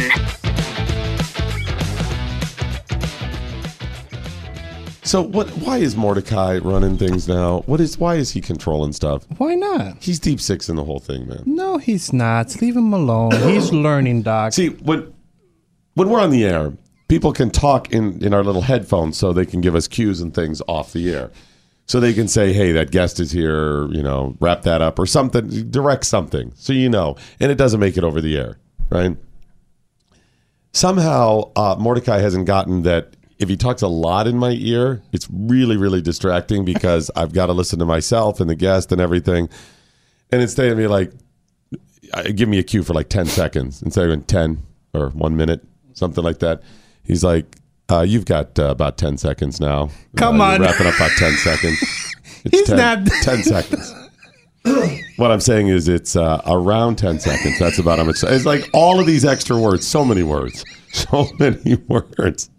He's learning. Leave him alone. And I don't know why it's like, uh, okay, you've got uh, thirty seconds. Uh, twenty-five seconds, twenty-two seconds, nineteen. All these random cues as opposed to just... You got about a minute. You got okay, ten seconds. It's his first time, Doc. I'm just saying.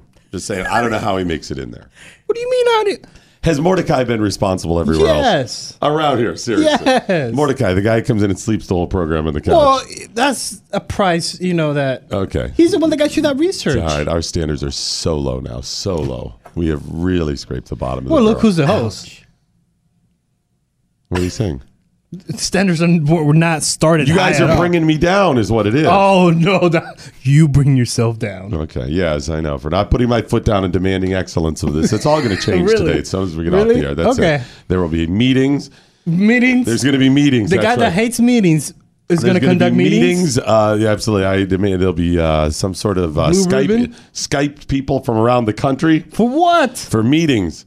We're going to get to the bottom what? Of managers from around the country. I may have to. I demand that they fly in this morning. What managers? All From the around managers the country, here? All of them. So does the get ma- all those people in here? Uh, yeah, I just I'm not understanding this at all. Well, how many managers do we have live out, outside the area for this company? Yes. I don't know. See? None. See, none for radio. How many? So you don't even know who they are. Yes, I do. You She's don't right even there. Know who they are. This She's is why right I'm working there. With this level of incompetence. I don't get it, man. I don't get it. I don't know what happened around here. Okay, maybe we just move on. I'll tell everybody about RiduZone. You being all porky. Chris used to be porky. He's thinning out. I am. He's thinning out with the RiduZone. I think it was a friend of mine the other day goes, oh, hey, this stuff really works. I just love that. I was like, yes, we tell you that all the time. See? It really works. Just go to Ridu Zone dot com if you've been struggling with weight loss. Ridu Zone dot com. Order some today. Bottom line, it really works. And I love the fact that it's not a drug. It's not something that Big Pharma came up with, anything like that. It actually works. Chef Patrick's been uh, using RiduZone as well. I'm down, uh, down six pounds. See, there we can go. Hear Chef Patrick when the mic's on. And who is the mic controlled by? I'm just going to say. Today, who's talking. It controlled by? Nothing. I'm sorry. How many, how much you down, Pat? I'm down by six pounds in about ten days, but I'm, you know, I'm, I'm changing my diet a little bit, but mm. that has really helped the cravings. Making you feel fuller so you don't eat as much and boosting your metabolism. It's RiduZone at Ridu Zone dot com. Bottom line, you'll love it. Celebrity Chef Patrick talks business and food trends with Doc Thompson and the always hungry Morning Blaze crew. Okay, so Chef Patrick uh, made us a little breakfast today, and that was uh, solid. Good stuff, man. That's and that was the recipe they had with the mother people? Yeah, so I actually with spoke... With the mother I, people? They're Germans? I, I actually some spoke to Chef Ed the other day on the phone, and uh, and uh, we met briefly in person. He... Uh, He's a really talented chef. He's got a great long history, and those are their recipes. I modified them a little bit, but uh, for the most part, it's it's just right off the website. Chef Patrick uh, just handed me this. It's a can of soda. No, it is a a can of wine. Hey, man, it's the hottest wow. drinking trend of twenty eighteen. Nothing says quality wine like like an aluminum can. And I thought box wine was ghetto. Hold on. Let me fetch my bladder. Is carbonated? No. No, that one's not. No, oh. just, they do make some. Hold yeah. on, hold on. Let me drink this. Mm-hmm. Yeah, uh, for people that, uh, you know, couldn't quite afford box wine. Box wine was a little too highbrow for him. That's what I'm saying. It's you know, like, it's, it's been around a long bladder. time, actually. It's we, been around we since two thousand three. We don't drink that fancy wine in a box. We drink it in a can. Uh, I don't uh, no, like no bladder no, the, wine. The Francis Ford Coppola Winery actually started canning wine in two thousand three. They did their Sophia Blanc de Blanc, which is a white champagne made from a white grape. Next, uh, it's on tap. In two thousand three. Wines are on... Actually, wine, they have wines on tap at a lot of places. They buy it, yeah. Mm. It's, it, that way they don't have any spoilage. You don't lose Next, what, we just what bring you some wood bottle. From the barrel, let you gnaw on it a while. that's, that's your fiber. Yeah, there's some wine in there. Keep sucking, boy. Keep sucking, boy. Okay, so what is this? This is rosé. Okay, there's your fail that it's a rosé, because everyone knows rosé wine is a fail. Well, I, you know, they had some other brands I wasn't sure of. At least a rosé is typically a little sweeter. That's not bad. It's wine. Tastes like wine. It's as good as I've had in church. Unbelievable. What? Hey, did you get a chance to try it? I have not had my so this share is, of this alcohol. So this is one of the hottest morning. trends of twenty eighteen for in the it, it culinary actually, world. Actually, in the it's, in the beverage side, it is. It's one of the hottest trends right now. Can is there? I mean, it's we we've gotten to um, to a point where if it doesn't have cork, it seems cheap. If it's not a bottle mm-hmm. with a cork, it seems cheap. Well, the truth is, cork. It has not been the best method to to it, cap those bottles. It just became standard. Really? Yeah. Mm-hmm. I fact, thought that was it. No. In fact, sealing with plastics and some of the other stuff, and they have like the plastic corks. Mm-hmm. Those are much better. They are. They don't rot. Uh, you, there's very oh, yeah, little oxygen rot, leak. Yeah. It, right. yeah, the, the wine doesn't get corked. Cork is porous, so it and, does. And cork is also it's a long. It takes a long time for the that uh, the the trees. Um, bark to grow back and be able to, to it's a to renewable resource supply. But it takes a very long time. Yeah. So, so even though we know that we can do it better than cork, still it seems lowbrow if it's not cork. And bottling and, and box wine, or I'm sorry, can and box wine is a good method to seal the stuff up. See, Absolutely. But the, the thing about it too is like if I'm if I'm a wine drinker, I'm not gonna crack open a can. So it's, for me, wine and champagne and all these drinks are like let me help you the out. Fancy people. You know, you got the glass, the pinky up. Here's what here's what you want to do. You don't serve it in the in the can. Well, yeah, I can see what that. What you do yes. is you keep a bottle and you do what I do with the knockoff Windex oh, at the house. Just because my mother-in-law it. demands yes. that we buy the name brand stuff, yes. and I buy. I'm not joking. I did it again this weekend. I get the big like gallon jug of the stuff that costs a dollar to put in your car. You go to Dollar General, right? Mm-hmm. I know it's the same stuff, and then I take the Windex cap off and I gl- gl- pour it down in there and seal it back up. And she has no clue. She's never been like, you know, Windex sure has just lost something. The, the windows and mirrors. I don't know what happened to Windex. The quality is really something. She's never said that. But I'm saving money, man. So that's what I'm going to start doing. Pour it in a bottle, whatever. And then, of course, you take the bottle and you go, whoa, whoa, whoa, whoa. whoa. Okay, yeah, before this, there, sort in there. Um, so that's uh, going to be a thing now, I guess, right? Yeah, this I mean, it, it, look, it's it's it's a single size. It's a it, it's portion control. Okay, if you're so going to serve it. How many we got here? One glass? That's probably two, two servings if you read it. Okay. Yeah, yeah I'm pretty sure. Oh, it has. It's typically like a four to six ounce pour. Typically four. And that's, what, mm-hmm. twelve ounces? Yeah, so ten, twelve I think ounces. It's twelve. You know what actually works? If you're boating uh, or at a picnic or something. What works really good, uh, or what I like those for, is if you're cooking. Oh, yeah. Because there are times when you may be needing some wine to cook, but you're not going to use that wine in the next week or so.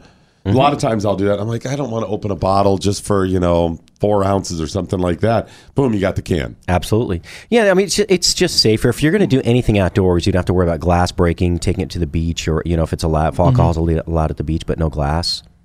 There are fewer vegetarians in the U S now than twenty years ago. Good. Headline, fewer ve- that cannot be. There's no way Good. that is well, possible. Uh, officially, vegetarians that completely cut out meat, yes, there are fewer.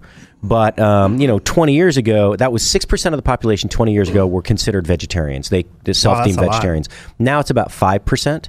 Um, but you have a lot f- more people that cut, uh, that don't eat as much meat. You know, twenty, okay. twenty years ago, there was no Meatless Mondays. There was no Pinterest. Uh, there weren't, as, you know, these recipe sites where you could get all these uh, interesting alternative recipes. Mm-hmm. Um, and now, you know, that's, it's different. But a, a, a great... number of that what's that so you said it was six percent right? It used to be six percent, now it's five. Now it's five. That one percent died. Is that what? that's, that's, that one person died for not having meat? Why? If they'd only had a steak. If they had one steak, they could have survived. Chops, they would have been fine. Oh, that iron deficiency. That that's iron what, deficiency. That's what I'm yeah. saying. It's like yeah, okay, iron deficiency deaths have spiked. Just so we know, we need to compare those numbers. We need to compare. That's a good point. Uh, the good news is, even though there are fewer, they've stepped up their game and are reminding you more that they're yes, vegetarian. Yes, yes, yes. Well, they have to. They they dropped a percent. Like, we don't know to look at them. Come on. That's the thing about the vegans and the vegetarian. Well, we know. It's, I'll have the pork chop. Well, I'm just going to have a salad because I'm a vegetarian. They can't even just order the stuff. No. Or I'll have the hummus wraps because, you know, I'm a vegetarian. I'm vegan with I'm this vegan. stuff. You got to make a statement, right? They always have to do this, but look at them. You know they are. Can we just give them like, ar- can we just give them armbands? Oh, over the weekend there was this um, L G B T Q uh, hashtag going around. Oh yes, and, and what they, they were like, I can't Twitter. Remember. It was L G B T Twitter. L G, yeah, that was the yeah. hashtag, yeah. L G B T Q Twitter. Yeah. And I don't know, was the purpose just, hey, I'm gay? Yes, it and was. And they would yes. post pictures, and I'm like, look at these people. Nobody oh, out there you. was thank saying, you, Doc. I wonder if that person is gay. Oh. Anybody that sees you, they know that you're yes. somewhere on that L G B T Q scale. There was some of them else like, oh, sweetheart, baby, no. You don't need to tell me you're gay or you're bi or you're tranny. I can tell. The tats, the shaved head, and the sensible shoes, and the dude jeans. You know what? I'm wondering if maybe she isn't your stereotypical cisgender woman. It was funny because I saw one of them. It was like this big girl, pink hair, piercings. I'm a proud lesbian. Yep. Yep. Yep. I, yeah. I may not be able to nail exactly where on that spectrum you are. But I know. But I know you're one of those levels. I know. I don't. Want, I'm not going to go that way. That's right. Yeah. The rest of us are not questioning. You might be questioning. You, I wasn't sure where you're going with. I might not be able to nail. Yeah. Yeah, you you know what I'm questioning? No, the nope. rest of us are not. No. We know. We, we know the it. answer and the question. Yep, we got it all figured out. All right, headline for Chef Patrick Mosier. Florida woman's home shot up after she leaves negative Facebook posts reviewing restaurant. Yeah, I'd like to hear all the details on this story, but apparently this lady took her mother to a, a diner mm-hmm. for her birthday dinner, and her oh, mother's nice. disabled. But apparently they were refused service. It doesn't say why. But they were refused service, okay. and so she thought about it, and she went home, and she she uh, called the restaurant mm-hmm. and talked to the owner, and she was not given the response that she that wanted, she wanted yeah. which was basically, we have the right to refuse service. Yes. So she went on a fa- uh, on this social media uh, rampage against the the, uh, the the restaurant, and about uh, there's there's a couple of guys sitting around drinking beer a few nights later, and they're really really pissed off about the the review, the, the, detri- the, the, the yeah the effects on the restaurant's uh, reputation. Do they know the restaurant people, or we don't know? I think I don't know. I don't know. I know that they're fans, big fans of the restaurant. So apparently they had eight or ten beers, and uh, they drove by and shot up that one of them drove by and shot up the house. They're vigilantes about restaurant yeah. reviews. Yes, apparently. Restaurant reviewer We're there. vigilantes. Yeah. We're there, Doc. Ye- Yelp it. has changed the world. Oh, yeah. What's the other one like Yelp that's... Uh, There's OpenTable. TripAdvisor. Yeah. Open Table's great because OpenTable, okay, they kind of force the restaurant into using their software for reservations, but if you don't make a reservation at that restaurant and actually dine there, actually show up for the reservation, you can't review the restaurant. So there can be no fake reviews. Oh, that's all right then. Yeah, that's, that's nice. Yeah. Um, and you got to take these with a grain of salt. I mean, if yes. there's like overwhelmingly great responses and then one person has a bad experience. It was a bad experience. It's rare yeah. or they've yeah. got some sort of vendetta or something yeah, like that. Yeah, most of us in the hospitality industry stack the deck, I'll just tell you. Headline, store caught sticking googly eyes on fish to make them look more fresh. You know those fake little that you use for like crafts or whatever? I saw that story. Chris, look at the googly eye. Look at it. I love that story. That is fantastic. You cannot... Why are they being... like? Why don't you cut the head off? That's what I'm saying. And, then you and, can't tell whether or not. But the, the, the thing, too, it's like, really, guys? You don't know those are googly eyes?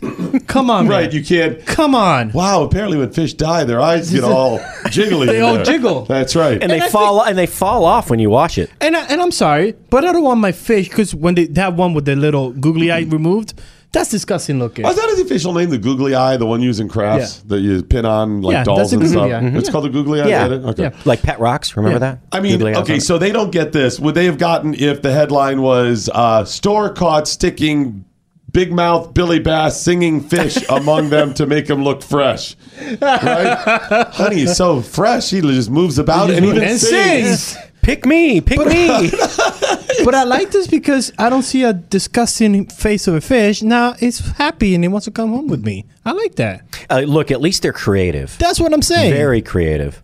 I'm going to go ahead and uh, retweet that story right now so you can see it for yourself. I really like that. And that's in, I think that was in, in Kuwait. Kuwait, Kuwait yeah. yeah. At least mm-hmm. it wasn't local. Again, Kuwait, the nearest ocean, pretty far. So I would like my fish to have some googly eyes.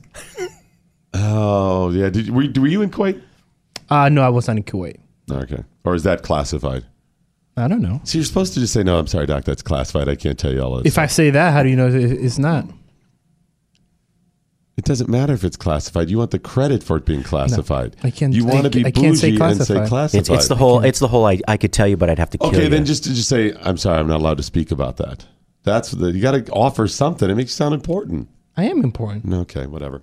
All right, uh, ten most bizarre ice cream flavors from around the world. Ooh, headline. Yes.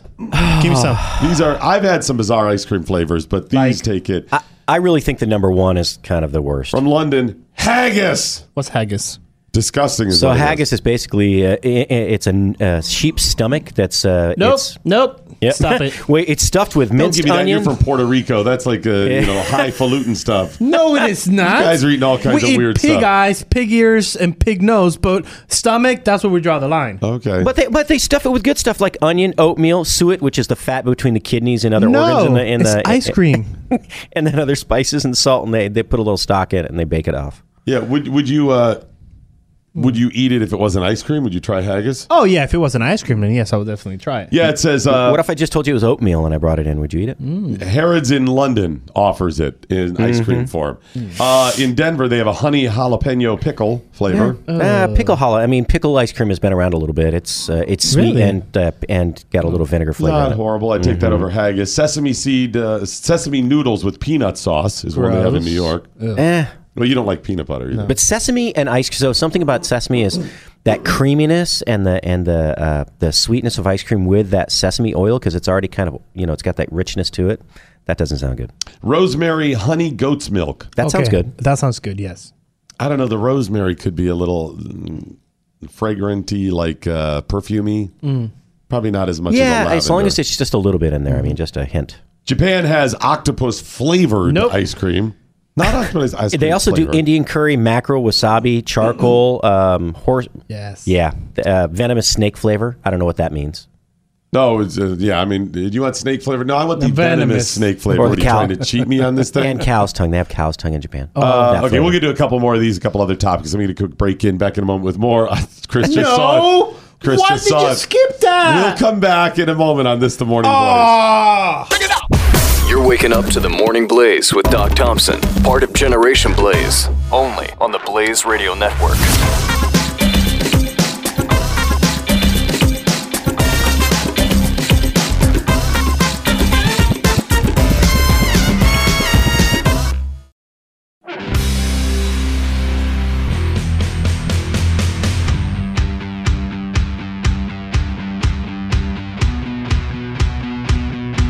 Cultural appropriation? Yes, please! This is The Morning Blaze. All right, continuing ice cream flavors from around the world. Let me, let me just pause and say, have, have we run out of vanilla beans? Yes. Have those gone extinct? Chocolate, cocoa, is chocolate, uh, cocoa, cocoa bean, beans. Are those, have those gone extinct? Has there been some blight, Patrick? I uh, you know, there, no, there's a little... There does were, cookies there... and cream no longer exist? Has that flavor been uh, banned or something? No, as a matter of fact, I had some the other night. Yeah, see, then you don't need all these. No, you, you don't. don't. No. I mean, I'm not above trying stuff, but when you get to octopus flavor, yes. you got to say, you know what? Um, there's got to be apple, mango, something. That's what I'm saying. Like, that. There's still some, some sort flavors. of para- Can we have some parameters? Guidelines? Guidelines, yes. Guidelines. From uh, New Orleans, they have avocado uh, with mint. Why did you skip it? I'm I gonna, knew. I'm going to come I, back. Will you let me do it in my order? Avocado with mint and sour cream. Yeah, I could do that. How does that sound to you? No. Avocado. They do avocado no. ice cream in the Philippines. They've been doing it for a long time. Well, you Let me help them out Filipino. here for the marketing. If they really want to do this, it would be avocado mint with and sour cream with little bits of toast in it. That's what I'm saying. Mm. The avocado toast, toast yeah, ice avocado cream. Avocado toast see? ice cream, yes. Uh, creamed cod. Is that fish? Yes. That's just uh, pointless. No, yeah, that's not. No. It's not cod, it's creamed cod. You're like, oh, what are you trying to pull on me there? Oh, it's creamed cod, good. Banana curry. That sounds good. It could be mm-hmm. okay. Curry can be used. Well, that curry and bananas, well. especially if you the, the curry from the Caribbean, they always put bananas on yeah. the side from India as Big well. and fresh brown turkey. Is fresh brown, that's from San Francisco, is that code word in know, San Francisco, fresh brown turkey? That's what I'm saying. It's San Francisco, so yeah. And, and out, of the, what, out of the two hundred flavors. Do you know flavors, what fresh brown turkey is? No. twenty bucks, same as downtown. Okay. And finally, the one Chris is all triggered about that's on the list of bizarre ice cream flavors from around the world in London, breast milk. Yes. Better known as it, MILF and cookies. It's called MILF and cookies. They also have uh, the flavor uh, Actually, ba- it's called, yeah. Baby Gaga. Lady Gaga. That's the first thing that comes to mind. It uses human breast milk, vanilla, and lemon zest. Ooh. This is, this is, uh, it gets to, weirder. A serve of the ice cream is fourteen pounds, which is about, this is one serving, which would be about twenty bucks U S. Same as downtown. And that's because one, there it is. It is twenty bucks, same as downtown. And because one woman cannot possibly produce enough milk to make uh, one store serving, so they have to pay quite a bit for it. Uh, for every ten ounce extract using breast pumps, you, they get uh, one serving. So, so they once, hire women to give breast milk. That's for a the good ice gig. Cream. That's a good gig. Is it a good gig? Yes. All you're doing, you're going to pump anyway. Sell it. There it is. Don't give it to the baby. That's, and uh, this apparently is common in the U K. There's another store That's doing just, it as well. That's pretty cool. That's pretty cool. Would you try that if... if Would I try it? I think as a chef, I'd have to. Mm. You're, um, there's a couple of questions before I can answer that. What? Before I can answer whether or not I would try it. Okay. The overall question that everybody oh, is screaming man. right now is... Is she hot? Is she hot? But if she's drinking the milk, she has nothing okay, to do with her Okay, and then the hotness. Second question is... I use it straight from the tap.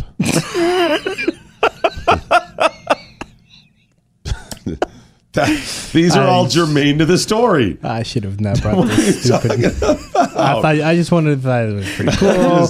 Breast milk, uh, you know, ice cream, thought pretty cool, but no, somehow you two made it all creepy now. Yes, we're the ones who made human breast milk ice cream creepy. Yes. I'm the one who made it creepy. Yes. Okay. Yeah, I'm the one who did that.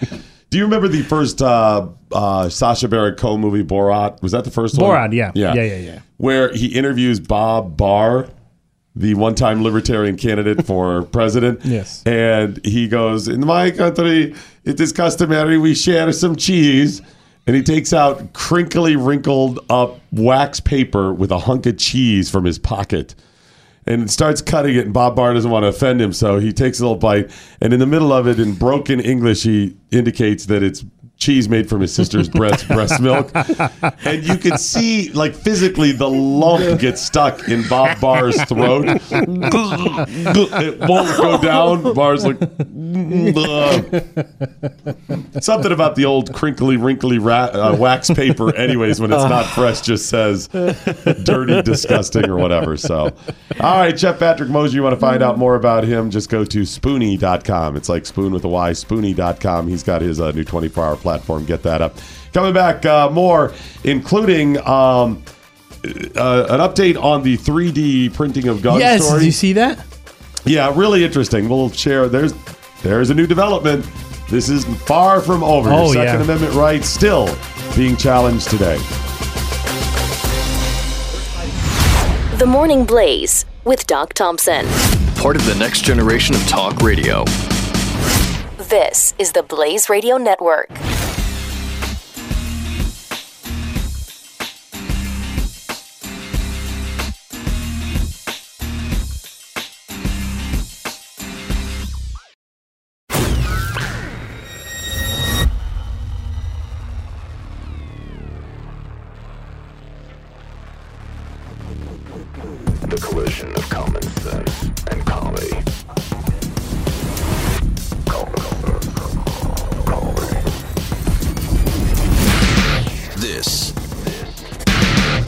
Collision of common sense and comedy.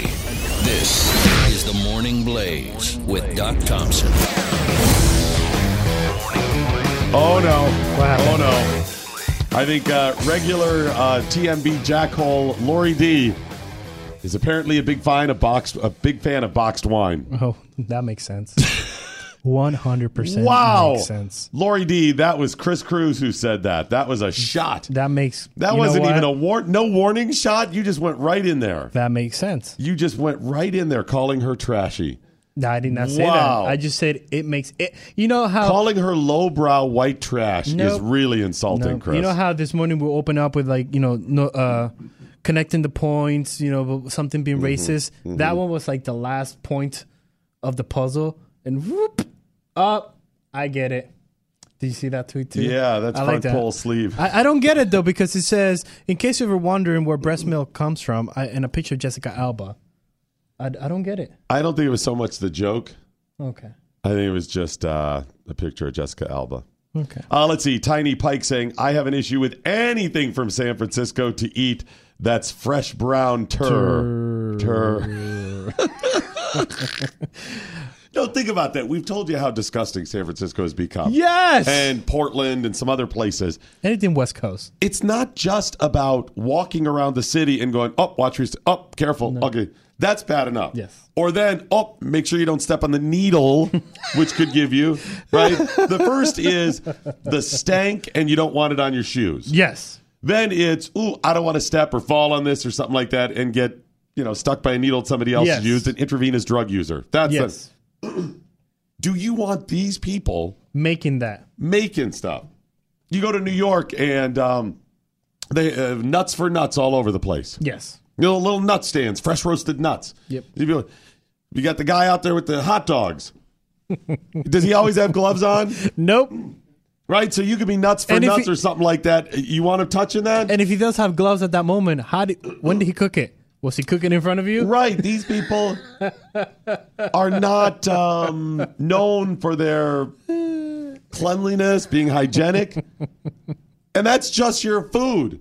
What about door handles, Chris? Oh, by the way, all these people turn. pooping all over the place, all over there.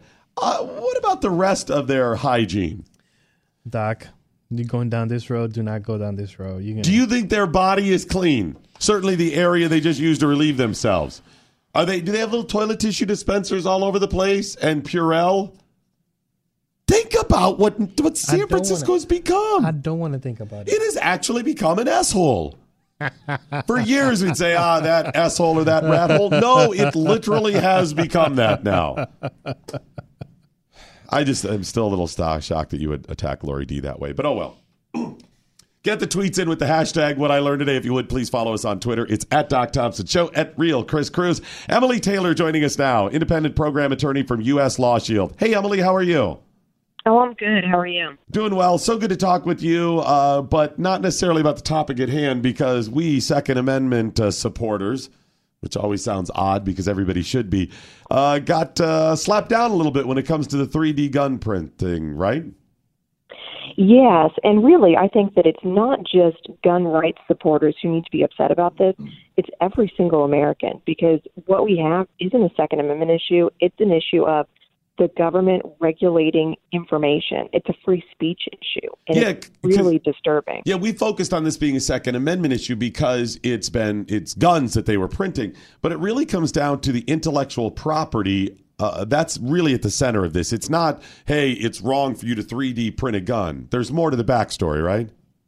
Oh, exactly. And what we have is the government essentially looking at these three D printed blueprints and saying, that blueprint itself is a gun. And so if you distribute that blueprint, you are an illegal manufacturer or an mm. illegal exporter of firearms, which is a crazy position to take. And, of course, the position that uh, the company who wants to distribute them takes is, no, this is just information, and you can't commit prior restraint of my information.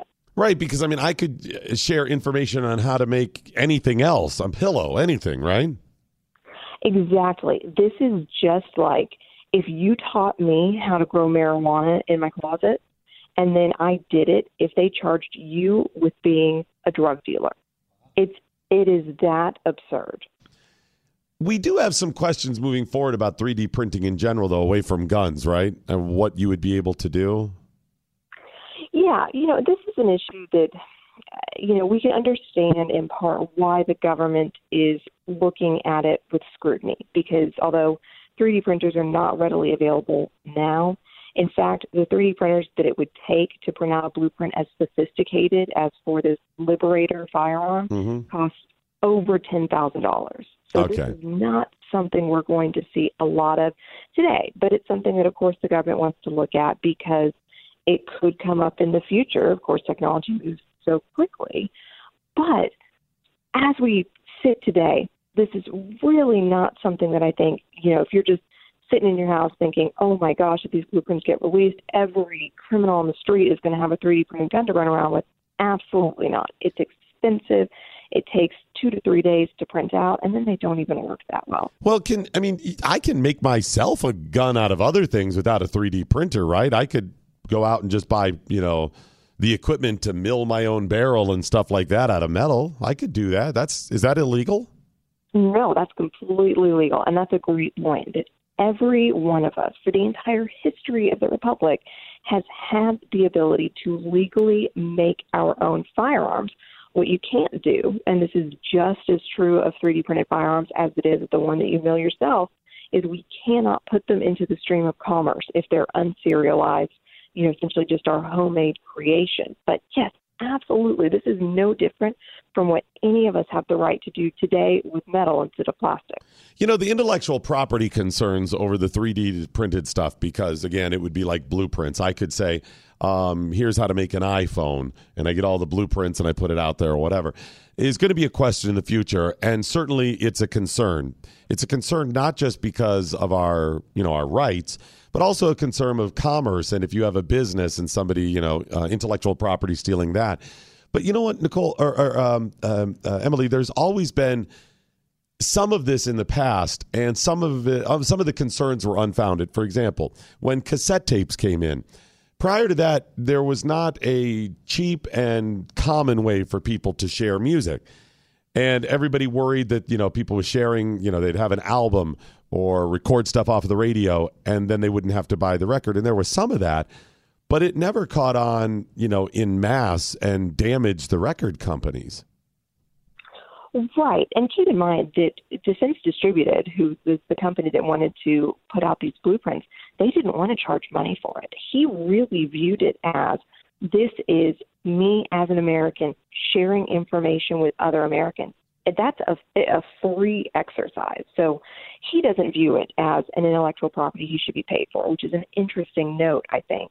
The other note is, you know, the U S government engages in this activity all the time when they post design patents on the internet, right? We can all, not just for firearms, but for anything that's been patented, we can download design patents.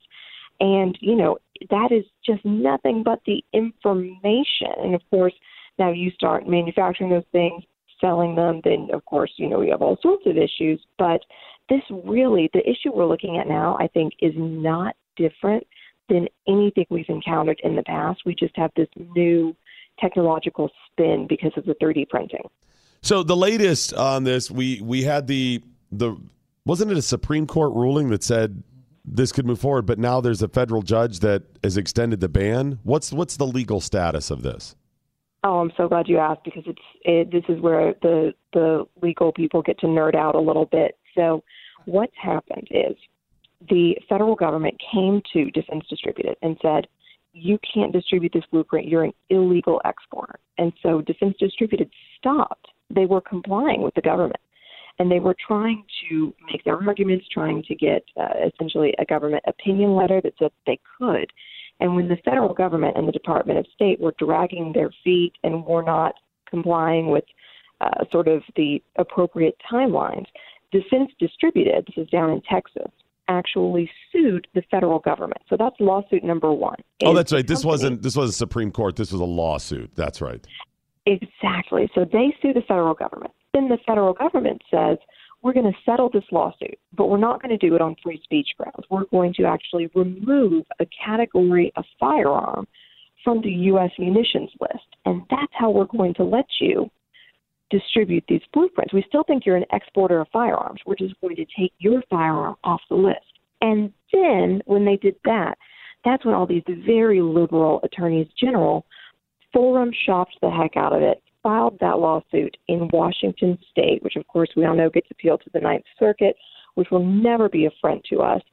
And they are actually alleging a violation of states' rights, but also a very technical regulatory issue that the Department of State did not comply with the Administrative Procedures Act, which would have required giving Congress notice that they're going to alter the munitions list. It's it is legally a very complicated matter, but you know, fascinating for anyone who really wants to dig into it. So this is going to continue to play out at various levels of the courts, and ultimately it'll it'll have to be decided by the Supreme Court, right, at some point?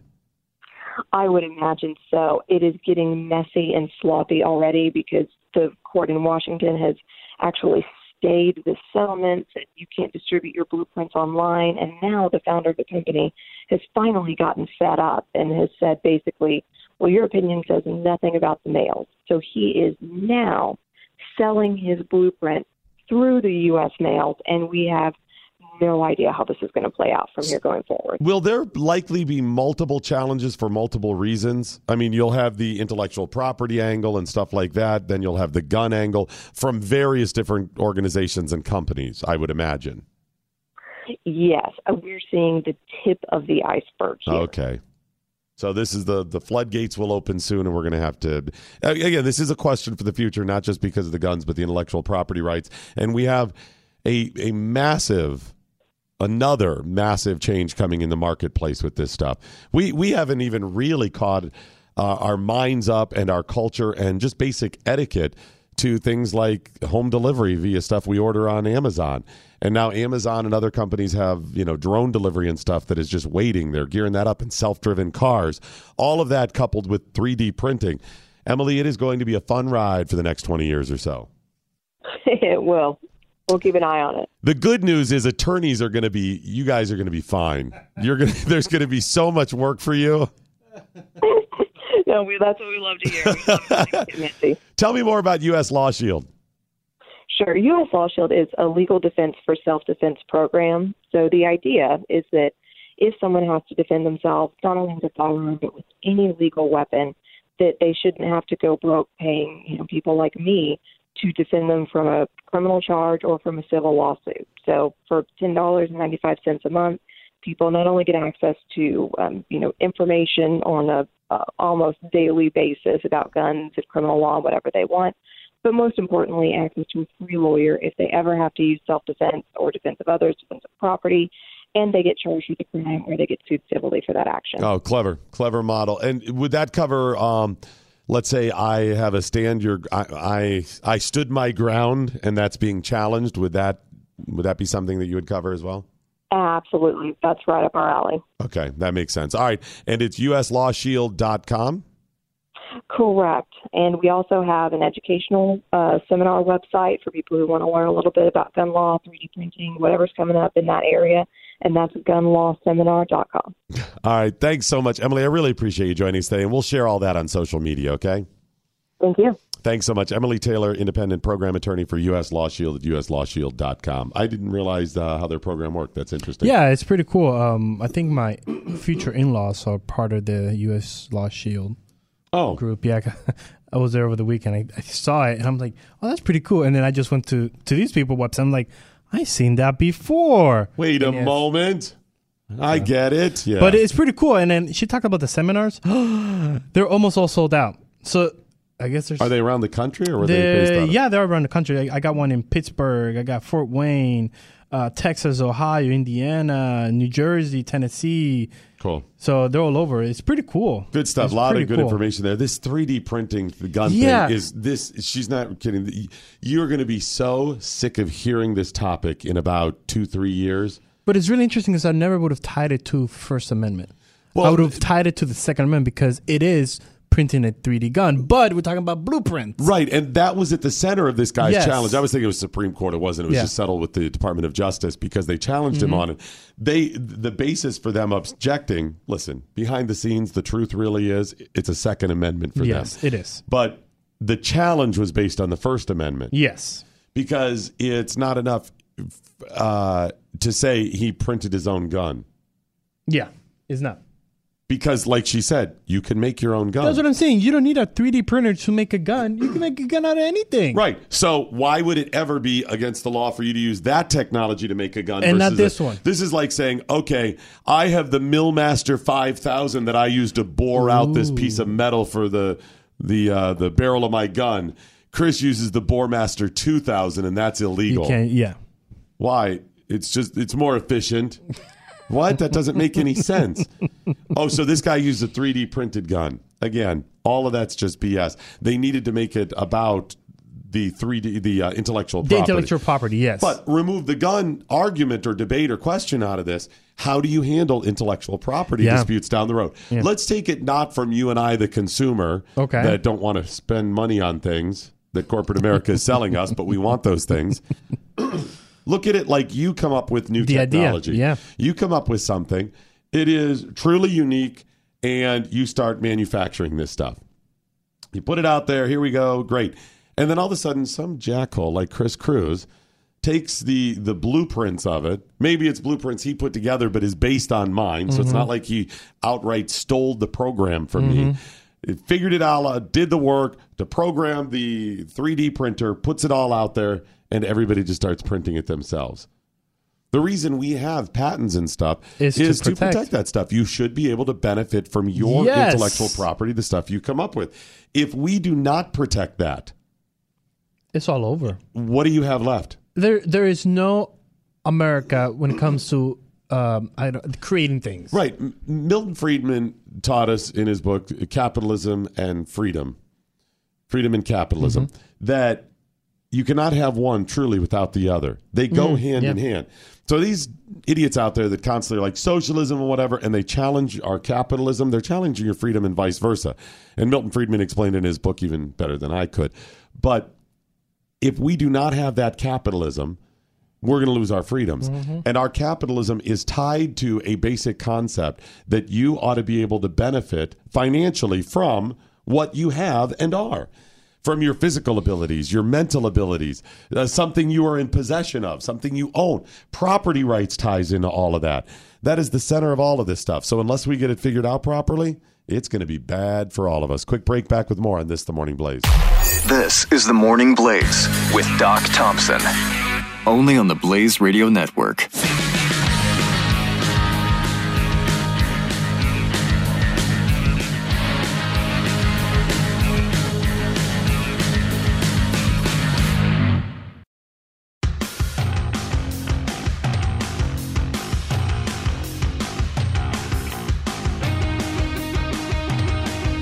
This is The Morning Blaze with Doc Thompson on the Blaze Radio Network.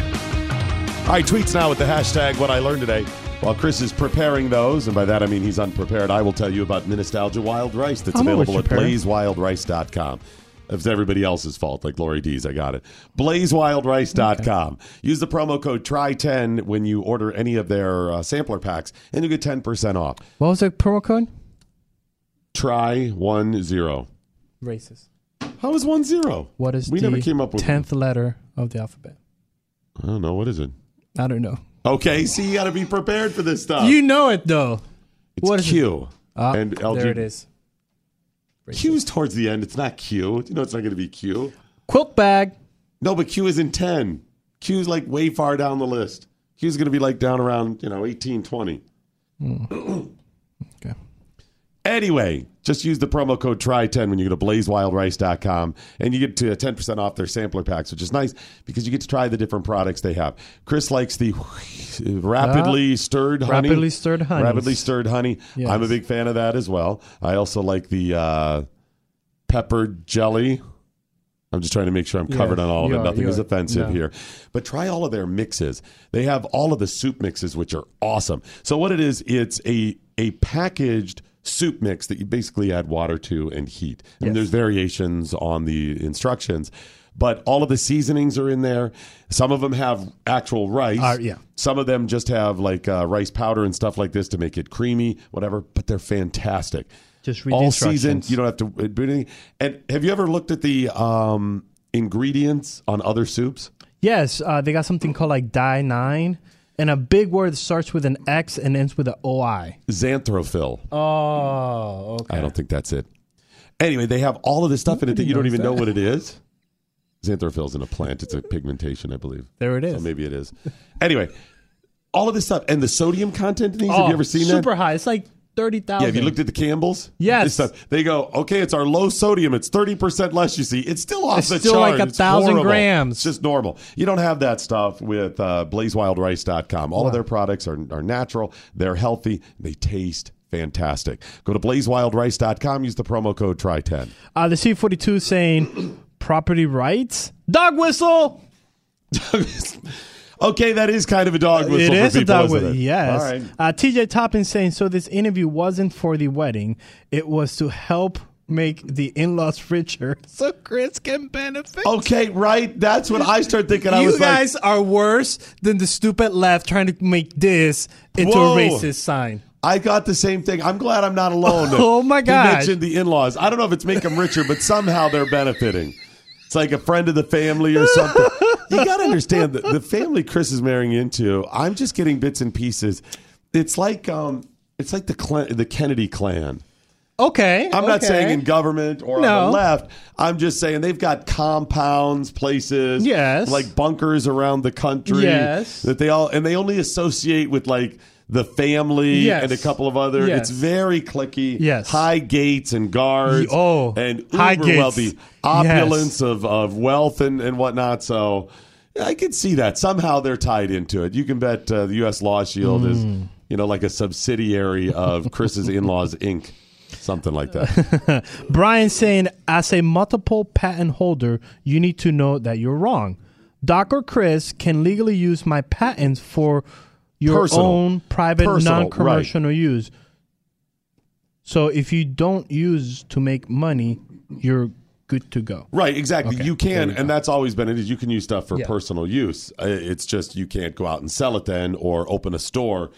Even Using if it's that. Right, you can't do that. It's got it cannot you can not cool, engage though. in commerce. You that's, can make it yourself. That's very uh, so the Apple iPhone, go out and make your own. Just don't make money out of it. You cannot make money off of it. You cannot sell it. That's if you have the ability. What's the matter? What are we doing here? What do you mean? Are you kidding me? What? If we could make things that we patent, you know we could find a way to make some money. Here's what we do. Okay. I think I just got it. I'm okay. not kidding. We got to look for, I think we find the loophole. Okay. Can I teach you how to make it? So we have all the parts yes. of an iPhone laid yes. out. Yes. And it's laid out. And we make it one of those little uh, wine and painting parties, too. We go, no, just build an iPhone or whatever, no. but you get to keep what you made. You, you keep what you keep what you made. You see what I'm saying? All the products are there. Now, it may be just like, okay, put this battery in. All the parts are there. Because you Ta-da! and I can, the reason we can't go out and make an iPhone is two things. Yeah. Time and knowledge. Yes. Right? So we had all the parts, we wouldn't know how to assemble, no. whatever. But if someone's there going, okay, put that together, yes. put this together. Yes. Whatever. And then the time, it's already yes. done for you. It's already done. But once we learn it, we're yes. just replicating it. Yes. That's it. We're not making profit of that. Oh my gosh. We're I make- got it. We get little ten-year-old kids from Guatemala to assemble the first parts in the back room. Oh, so just a normal day in Guatemala. Right, exactly. Okay. Yeah, we okay. just call it Guatemala. Yeah, yeah. We import them, okay. and they work in the back, and they help people assemble. Oh, they're like they're the, the assistants. Assistant. And if we call them interns, you don't have to we pay. We don't have to pay them at all. Uh, Chris, we are on to this I, right there. I knew we were. I knew if we just flushed it's the idea. It's our new wine and iPhone party. It'll be great. It's uh, tremendous. The Morning Blaze with Doc Thompson on the Blaze Radio Network.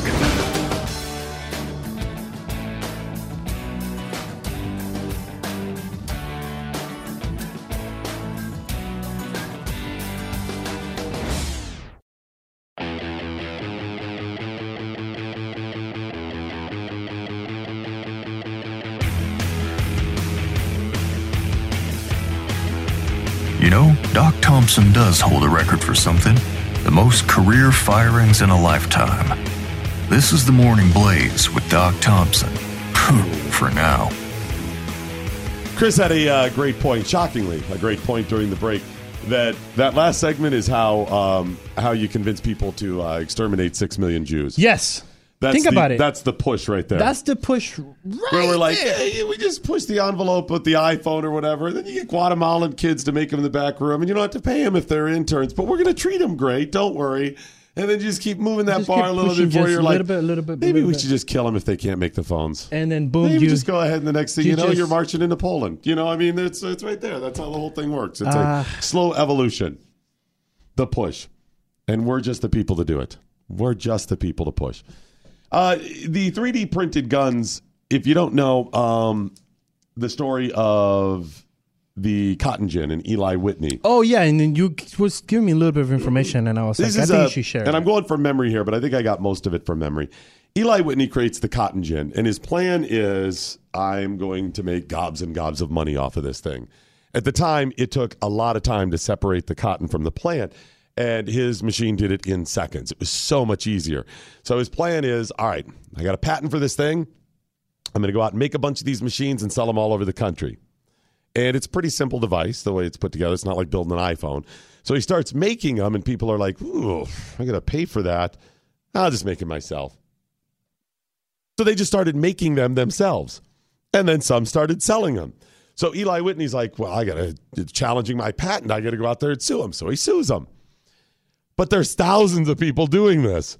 So he has to challenge all of them and can't keep up with it. And ultimately never made any money off of the cotton gin because everybody just stole the idea. So he's bitter and ticked off, and he won't give it up. He will not give up that people are infringing his patent. So he wants to challenge all of these lawsuits. So he starts, it's like my friend Chef Patrick says, pride over profit. He starts spending all of this money, and everything else he's creating is to create money to go and challenge these people for stealing ah, his idea. Got it, got it, got it, got it. So he comes up with the idea of uh, interchangeable parts on guns, which was revolutionary at the time. At the time, guns were all made. All right, I'm going to create my gun or somebody else. And they were all handcrafted. He said, if you make interchangeable parts where this stock always will fit on the same barrel, you can interchange them. It's going to be great. So if one part goes bad, like during war, take it apart, boom, and you could keep a, plus you can create the assembly line stuff. So he comes up with this idea and needs backing. So he goes to the federal government and he goes, you need guns. I can make you guns for the military. So he stands up in front of Congress, and he has like six guns laid out there and shows them how they're all interchangeable. But at the time, it was all smoke and mirrors. They really weren't. Awesome. So he kind of scams them a bit, gets this big payday for to go uh, and create guns for the government. But he takes that money and challenges the people who challenge his patent and doesn't make the guns. And so after whatever frame of time it was, uh, two years, something, Congress is like, hey, what about the guns, buddy? And he's like, it's coming. I just need a little more money. And they're like, here you Here's go. More Here's money. some more money. Nice. And that happened several times where he got more money. Ultimately, he never delivered the amount of guns and the quality of guns. I think he did, did deliver some. He never really made any money. And all of that was wasted just on challenging the cotton gin. So there's an intellectual property story for you and how... how it can fail. It's also a bad government story for you very, and a wasting of money and not holding people accountable very, story as well. Very, very. All interesting stuff. Get the tweets in with the hashtag what I learned, learned today. Did Lori D uh, get back? Did she tweet you? I'm just She curious. did get back. She goes, W T F, I'm trying to go back to bed and I get bagged on. See, there it is. There it is. All right. Hey, joining us in studio Wait, is... Wait, hold on. You knew she answered. What do you mean? And you just wanted, wanted me to share that. What do you mean? I was just curious. No, how no. Did, how did I know she answered? Be- you knew she answered. How did I know she answered? How because you it's that? you. I'm sorry. The verdict's open still out on tw- that one. Tweet deck is already open. Okay. What are you doing? Let me see there. Okay. What about it? I'd have to look Why at it. Why are you scrolling? I'm looking for it. I don't. Where is it? I don't see it. Where is it? See, it's not up there. Hmm. So, I mean, it's possible. Wait. I knew, hmm. but the verdict's still out on it. That's not been proven. Okay. And much like the hashtag Me Too movement, unless it's proven, Chris... it's just an allegation. Is it? It really is. Hey, Gwen and Adam Rich are in studio with us today. Uh, Gwen and Adam uh, from The Rich Solution, the book, the is it The Rich Solution? Yes, Is that what it correct. is? And yeah. What's the website? the rich solution dot com. Now, The Rich Solution is about getting rich. That's that's right. That's the not because of the last name. no, I come, I come all the way down here. You can't get me a microphone. The name of the book is Stop Complaining. Oh, stop! Make Complain. Your own luck. Oh, okay. But it features The Rich Solution. Do you know the Correct. story behind that? I do not. Go do ahead. I know the story behind it? What's the story? We were going to do the Penn and Teller thing. I was going to be Teller. That obviously didn't work. Okay, tell me the story behind it. Well, when we were going to make uh, choose the title of the book, she said, "Stop complaining." And I looked at her. I was like, "Really? We're Jewish." That's my favorite pastime, is complaining right under whining. So I like the idea of stop complaining. I think most people in the audience get that. Um, a lot of bitching, a lot of snowflakes, a lot of hurt, this, that, and the other, instead of just, hey, maybe you try to fix the problem, work the problem, right? Exactly. She said complaining gets you nowhere. Stop, stop complaining. complaining. Yes. Okay, so give me the steps in the rich solution of how this whole rolls out. Well, the book is more than just about the five percent solution. I mean, it tells my story, and hopefully it inspires others to turn their worst into their best. But we use the system, which is the five percent solution, which is about taking small actions, daily actions that over time create incremental changes. And so everybody today has problems, some bigger than others. We all have a gazillion things going on. And, you know, if you try to make changes, no matter what part of your lifestyle, a lot of people think, okay, I'm just going to go full force, you know, three hundred sixty change, you know, and that just doesn't work. So you need to do it in little small changes, really, really tiny, and really take all the different areas of your lifestyle. So we're really talking about life hacks, too, with some of this exactly. stuff. Exactly. Biohacks, life oh, hacks. Oh, yes. I am all about the life hacks now. Right. I think most of us are. It's like, even when you listen to programs like this, you listen to authors, whatever, little news stories, little studies we talk about, any little nugget you can find that just says, that takes one little extra stress out of my life, makes something a little bit easier, saves me a couple of dollars. That's really what it's about. Right. And it's, I mean, look, we, we are an information age. There's so much at our hands that we can literally look at any topic and figure out, you know, what we could do to solve our problems, right? And so why reinvent the wheel? But you might need to take something that you find and hack it, right? Right. So that it works for you.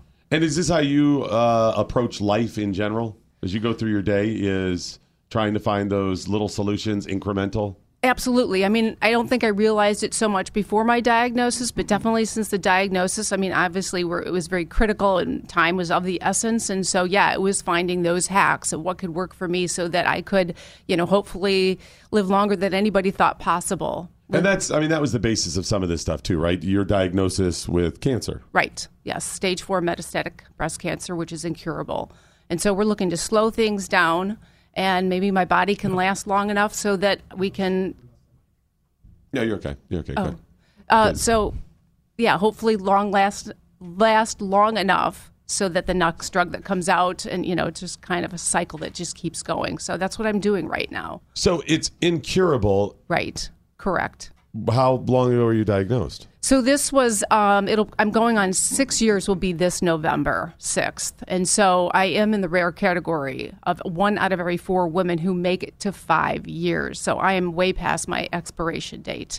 So I attribute I it to... It just stamp it right there right and you're good to go. Exactly. Expired. Boom. Well, she says expire. I say use by date. Use by date. Then you're good. My, it's, it's a little friendlier that way. It's a little nicer. In my uh, tongue-in-cheek misogynistic uh, yeah. you know, attitude. No, uh, but I mean that's that's always got to be over your. Well, I guess everybody knows eventually, you know, they're going to die, but right, it's still, you know, it's coming probably sooner than others when they tell you that most people don't live, you know, right, very but long. I think what's important too. One of the things not only in the book but what I do on a daily basis is about mindset, the mental minutia. So you can find that on Facebook. Okay, and whether you have a diagnosis or or not, just getting through daily life is that sometimes we need to reframe our thoughts. Right? Mm-hmm. To be successful. So I've told myself from the beginning that I'm going to be the longest living person with my type stage cancer. So I don't look at it that it's short term. Okay. And and that's what works for me. You know, mentally I tell myself I'm going to be here a long time, that I don't even have this chronic, you know, incurable cancer. So what? So what? And and the, it's what's very interesting. I don't remember what it's called, but people need to reframe things in their life, whether it's a health condition or not, because your mind is is very very strong and it only knows what you tell it. And there is so much evidence out there that if if you go negative, okay, that sometimes people are like, okay, well I have uh, heart disease in my family. My father died. My brother died at like fifty. So they say, okay, the same thing's going to happen to me, right? By the time I get to be it's fifty. It's almost like a self-fulfilling prophecy. Exactly. There's another name for it. And, stuff, yeah. And there's evidence that shows that is it's very true, that that can actually happen. So the reverse is already, t- is truth is is truthful as well. So I'm telling myself that I'm going to live a long, healthy, you know, wonderful life. Whatever and, that period exactly, is. Exactly. Right. So what else do you attribute to uh, survival? Um, so it, in addition to my traditional protocols for my treatment, I have from day one changed, if you want to say there's nine areas of my lifestyle, and made those small incremental changes mm-hmm. and made changes to put the odds on my side to, you know, uh, have my body working as efficiently as possible, you know, tame the inflammation, boost the immune system, and reduce my stress. And, of course, change my diet completely. Um, She's not going to reduce the stress till I leave. No, exactly. you're you're always dragging so, it down it's, there. It's, that's, that's always right. part of it's it. A, how is life? So, so was day one, did, everybody's going to react differently to the news. I mean, obviously, there's shock, and you go through all, you know, all of the emotions. But from day one, did you say, okay, I'm going to figure this out? Was that your attitude? Oh, absolutely. Even I was at the doctor's office and she told me, and I said, okay, I'm going to eliminate sugar. And at that point, I had lost a little bit of weight. Um, and she said, you know what? Don't worry about your diet. You just need to put, don't worry about the sugar and all that. You need to put on weight. But I left the office, and that's exactly what I cut out sugar and, and cut out carbs and cut out alcohol. I had already uh, cut out wheat and gluten. Uh, so I didn't have to worry about that. So you're saying any of these things, I just want to go as fresh and things that I know are healthy as Not possible. Not feed the cancer. Right. I think okay. The supplements have been a big part. Oh, yeah, also. And supplements. The supplements, right. She takes, uh, what we both do. A boatload. I mean, but we, we use Life Extension. We've partnered with them. We I we have been using Life Extension, I believe, for at least ten that's, years. That's a brand. That's a company. Right. Company. Right. Okay. A very reputable band. It's been there for thirty-five years. And this was all part of the process. Yes. Okay. Yes. So, and and how are you now? I mean, I'm doing great. I haven't felt better. Okay. Um, so, you know, I, seriously, things are going very well. So I'm really excited. Thank you for having us here, because now I have the platform where people are always asking me, okay, Gwen, what are you doing? Yeah, you look so well. No one would ever know that you have stage four cancer. Well, yeah, and then the length of time. I imagine anybody else that gets that type of diagnosis listening right now going, okay, what am I going to do? How could, what did you do? Exactly. And so now it's all about spreading the word. You know, my goal is bigger than me, but spreading the word on what I have done. So this can work for the average person who maybe just feels crappy. Maybe they have extra weight. I mean, they have I B S, whatever it is. The things that I'm doing will help any person, the average person, feel better and improve their health. It will also help those who are scared of getting a cancer diagnosis reduce their cancer. Mm-hmm. Uh, risk, and then, of course, those who are even frightened to get a, a reoccurrence of their cancer. So it can really help anybody. You just don't have to have cancer. We don't see a lot of the. We don't see a lot of people saying, uh, "I'm going to try to figure this out." Well, in life in general, but certainly not when you get a disease. The doctors are the experts, right? They're the experts. I'm just going to do whatever they say, and we know. Um, there are benefits to some holistic approaches to stuff. We know traditional medicine has its place as well. But you don't get a lot of people doing what you did that says, I'm going to figure this out. Let's right. think this through. Let me try some different things. I got to tell you, I get a uh, a serious diagnosis. I'm going to try stuff. That's the reason even like experimental drugs that they come up with, they're like, well, we're not sure. You know what? I'll try. Because at that point, what do I have to lose? All right? This is changing. It's right. all you think that the used. attitude is changing then? Well, no. It's, it's no. all becoming much more patient-driven. Right. Okay. Um, because there's more information out there. Now, it's a double-edged sword. Drives the doctors crazy. Because uh, I'll tell who you, cares about lot, that? Some of the older doctors, they don't like people coming in saying, you know, I saw this, uh, this Cialis on T V. right. I think I need some or yeah, whatever it is. Right. That. I don't know if you know this, but doctors often are a little arrogant. I don't oh, know if absolutely. you know that. Right. They have a little bit of that to them, too. But you got to be able to have a physician that explains to you in layman's terms mm-hmm. what's going on. And if you can't find it, you got to go find it. And it's not, sometimes it's not easy. Mm-hmm. She went to eight doctors who misdiagnosed her for eight years. Wow. And so it, you had symptoms. Right, and correct. And they're all like, it's something else? They missed the cancer on the M R I, and they thought I had spinal stenosis. So I was doing everything I could except surgery to help the spinal stenosis, which, of course, it didn't help at all.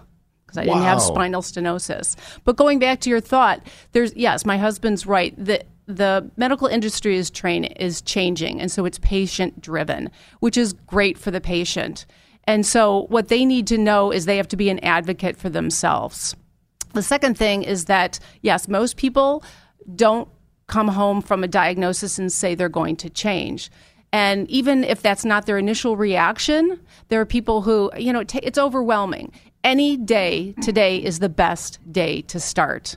Yeah, the old adage, the best day to plant a tree is twenty years ago. The second best day is today. In other words, we go, oh, I should have done that twenty years ago. Well, maybe try now. Right. And then twenty years from now, you'll be like, hey, I'm glad I did that, right?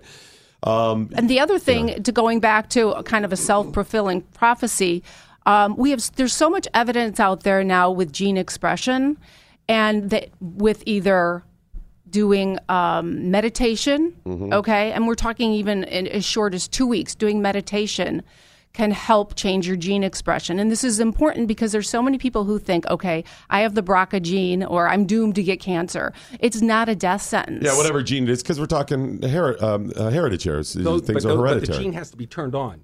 Right. Right. And you can you can, you can influence that. Hi, I'm here to turn Gene on. Is he in the back room? The book is Stop Complaining, Make Your Own Luck, Living a Legacy on the Go by Implementing the five percent Solution. Um, and the website is the rich solution dot com. Correct. Also, and we're going to be on uh, Spoonie uh, on the Dash Radio Network. Oh, awesome. So, very cool. It's, it's Spoonie because there's no forking on the radio. That's right. That's exactly. Right. That's exactly what you got to remember. It's a great way to put it. It's uh, the rich solution dot com, and I'll uh, tweet out a link and post it as well. All right, guys. Thanks for coming. Appreciate it. Quick break. Come thanks, back and find out what we learned today. This thanks, is The Morning Blaze. Knowledge is power. Tweet at us with the hashtag WhatILearnedToday. This is The Morning Blaze with Doc Thompson on the Blaze Radio Network.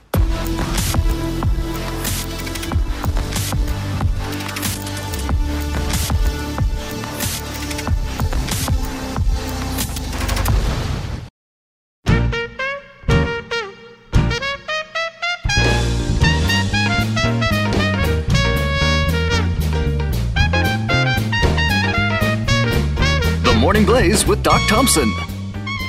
All righty, that is it, ladies and gentlemen, the end of the Morning Blaze. But before we go, as always, let's find out what we learned today. We learned Chris Cruz is a white supremacist. Whoa!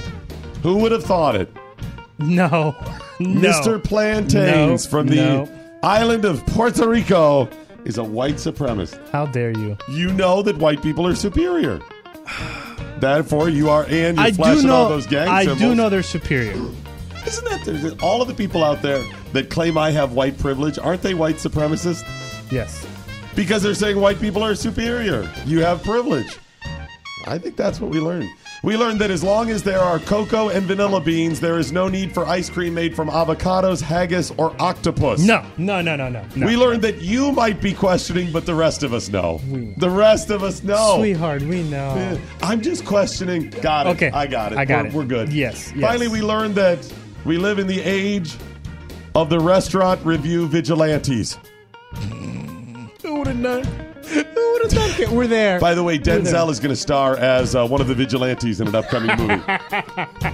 Chris Cruz, what, if anything, did you learn today? Well, I learned that you can't call everything racist. It loses its power. I don't think so. It hasn't yet. It has not yet. True, true. If you're bringing one, I mean, if you're drinking wine out of a bag slash box, you might want to rethink your life. Your life choices. Yeah. That's and it. Doc mentions the cotton gin. Dog whistle. Racist. Dog whistle. Eli Whitney. Dog whistle. Should I go to him? He him? doesn't know. Does you, do you think he knows how to turn his microphone on? You're right. I was going to ask Martin what he learned. Spin of the Dials. I do style. know how to. Oh, oh whoa, whoa. whoa. Hello. All right. Mordecai, Spin of the Dials, Radio Style, Dials, Text, Merc, Susan, what, if anything, did you learn today? I learned that whenever I speak into Docs here, I use way too many words. Yes, so many words. Yes. And the so music many. is so loud, Mordecai. What are you doing? Are you on estrogen supplements or something? What are you doing? Keep the I think music he's on low. estrogen supplements I, yes. with all the words. Yes. So many words. Gosh. What, if anything, did the listeners learn today? Uh, speaking Doc saying, so what Doc is saying that Chris' fiance is marrying Chris to piss off her daddy? Yes, of course. Wait, Chris knew that. That's a bad one. I don't You're like that. You're on the pyramid, you know. I know I'm on the pyramid, but I don't think she's trying to piss him off. They're uh, always trying to piss mom and dad off. Okay. T J Toppin Look saying... Look at me. True. T J Toppin saying, I feel like I've been part of a crime just listening to Doc and Chris trying to figure out the copyright stuff. Yeah. It did kind of... It did kind of like... like crime criminal right there. Yeah, that'll, uh, that'll be uh, the uh, C N N headline yes. news true crime story yes. ten years from now. Scruffy Nerf Herder saying, Chris Cruz is two Ks shy of being a racist. You're right. You really are. Uh, free Would you a- be willing to change Cruz to K R U Z? Well, in Glenn's book, I'm already Chris Cruz with two Ks. He always puts K on Cruz. So I'm already there. So I just need one more and then I'm done. Uh, free agent T saying, when Democrats have successfully... W- oh. When Democrats have been successfully trolled by four chan since twenty seventeen. I know. And you know what they missed by that? We did the whole monologue about that earlier today. Is... There could be one other part to it. Yes. That maybe they're just screwing with you because yes. it's it's easy um, and fun. Fun. Do you realize that's part of the Trump thing? Yeah, some of these people do it for all of these other motives, whatever, and you don't know. But sometimes it's just fun. It's the fun. Reason that I, although don't like the president trolling people mm-hmm. like this and you know we love it. Triggering them, part of me does because it's still there is part that's funny even when you know it's wrong. Yes, yes. It's like laughing at church. You know it's wrong. Yes, but you still yes. do it because it's still funny, and that makes it funnier. Shiny American Patriot saying Doc is raw, groggy until he has his morning rumspritzer. Joe is saying Chris Cruz says no one no one is tweeting. Translation: these people aren't interesting enough for me. Bingo. That is so true. B from the S A V C saying Doc is complaining about all the voices in his head. Maybe he should brush his teeth more often. Winner. Uh, Zoc saying, why is Mordecai learning? Is there going to be an empty chair soon? I don't know what's going on. All I know is, again, new people and people doing jobs they didn't used to do and are Adam bad is, at it. And Adam is saying, uh, Doc hasn't learned the new acronym for the gay community. It's L G B T Q A I. Uh, I think it's quilt bag, too. It, I think it's quilt bag, too, also. Sarah saying, googly eyes on fish doesn't make them fresh. It makes them look hilarious. uh, Jackal Angry Beaver saying, the Democrats learn nothing from A Few Good Men. You object one time to get, to get it, it on, on record. record. And That's then you're it. just being an a-hole. Yes. Okay. First Sergeant saying, Chris Cruz, stop weaponizing your hand gestures. Right. Well, you got to a lot of those today. Who's responsible? Dylan.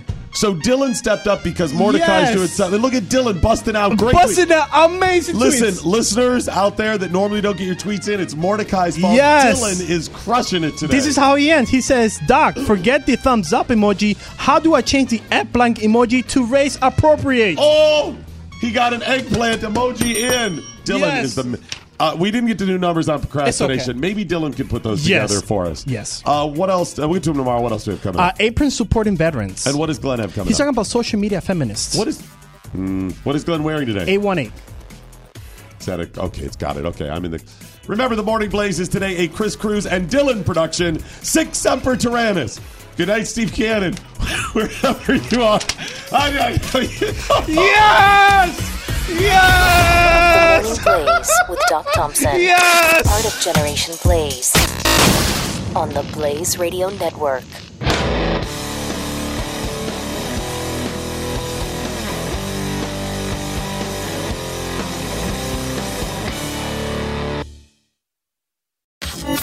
Knowledge is power.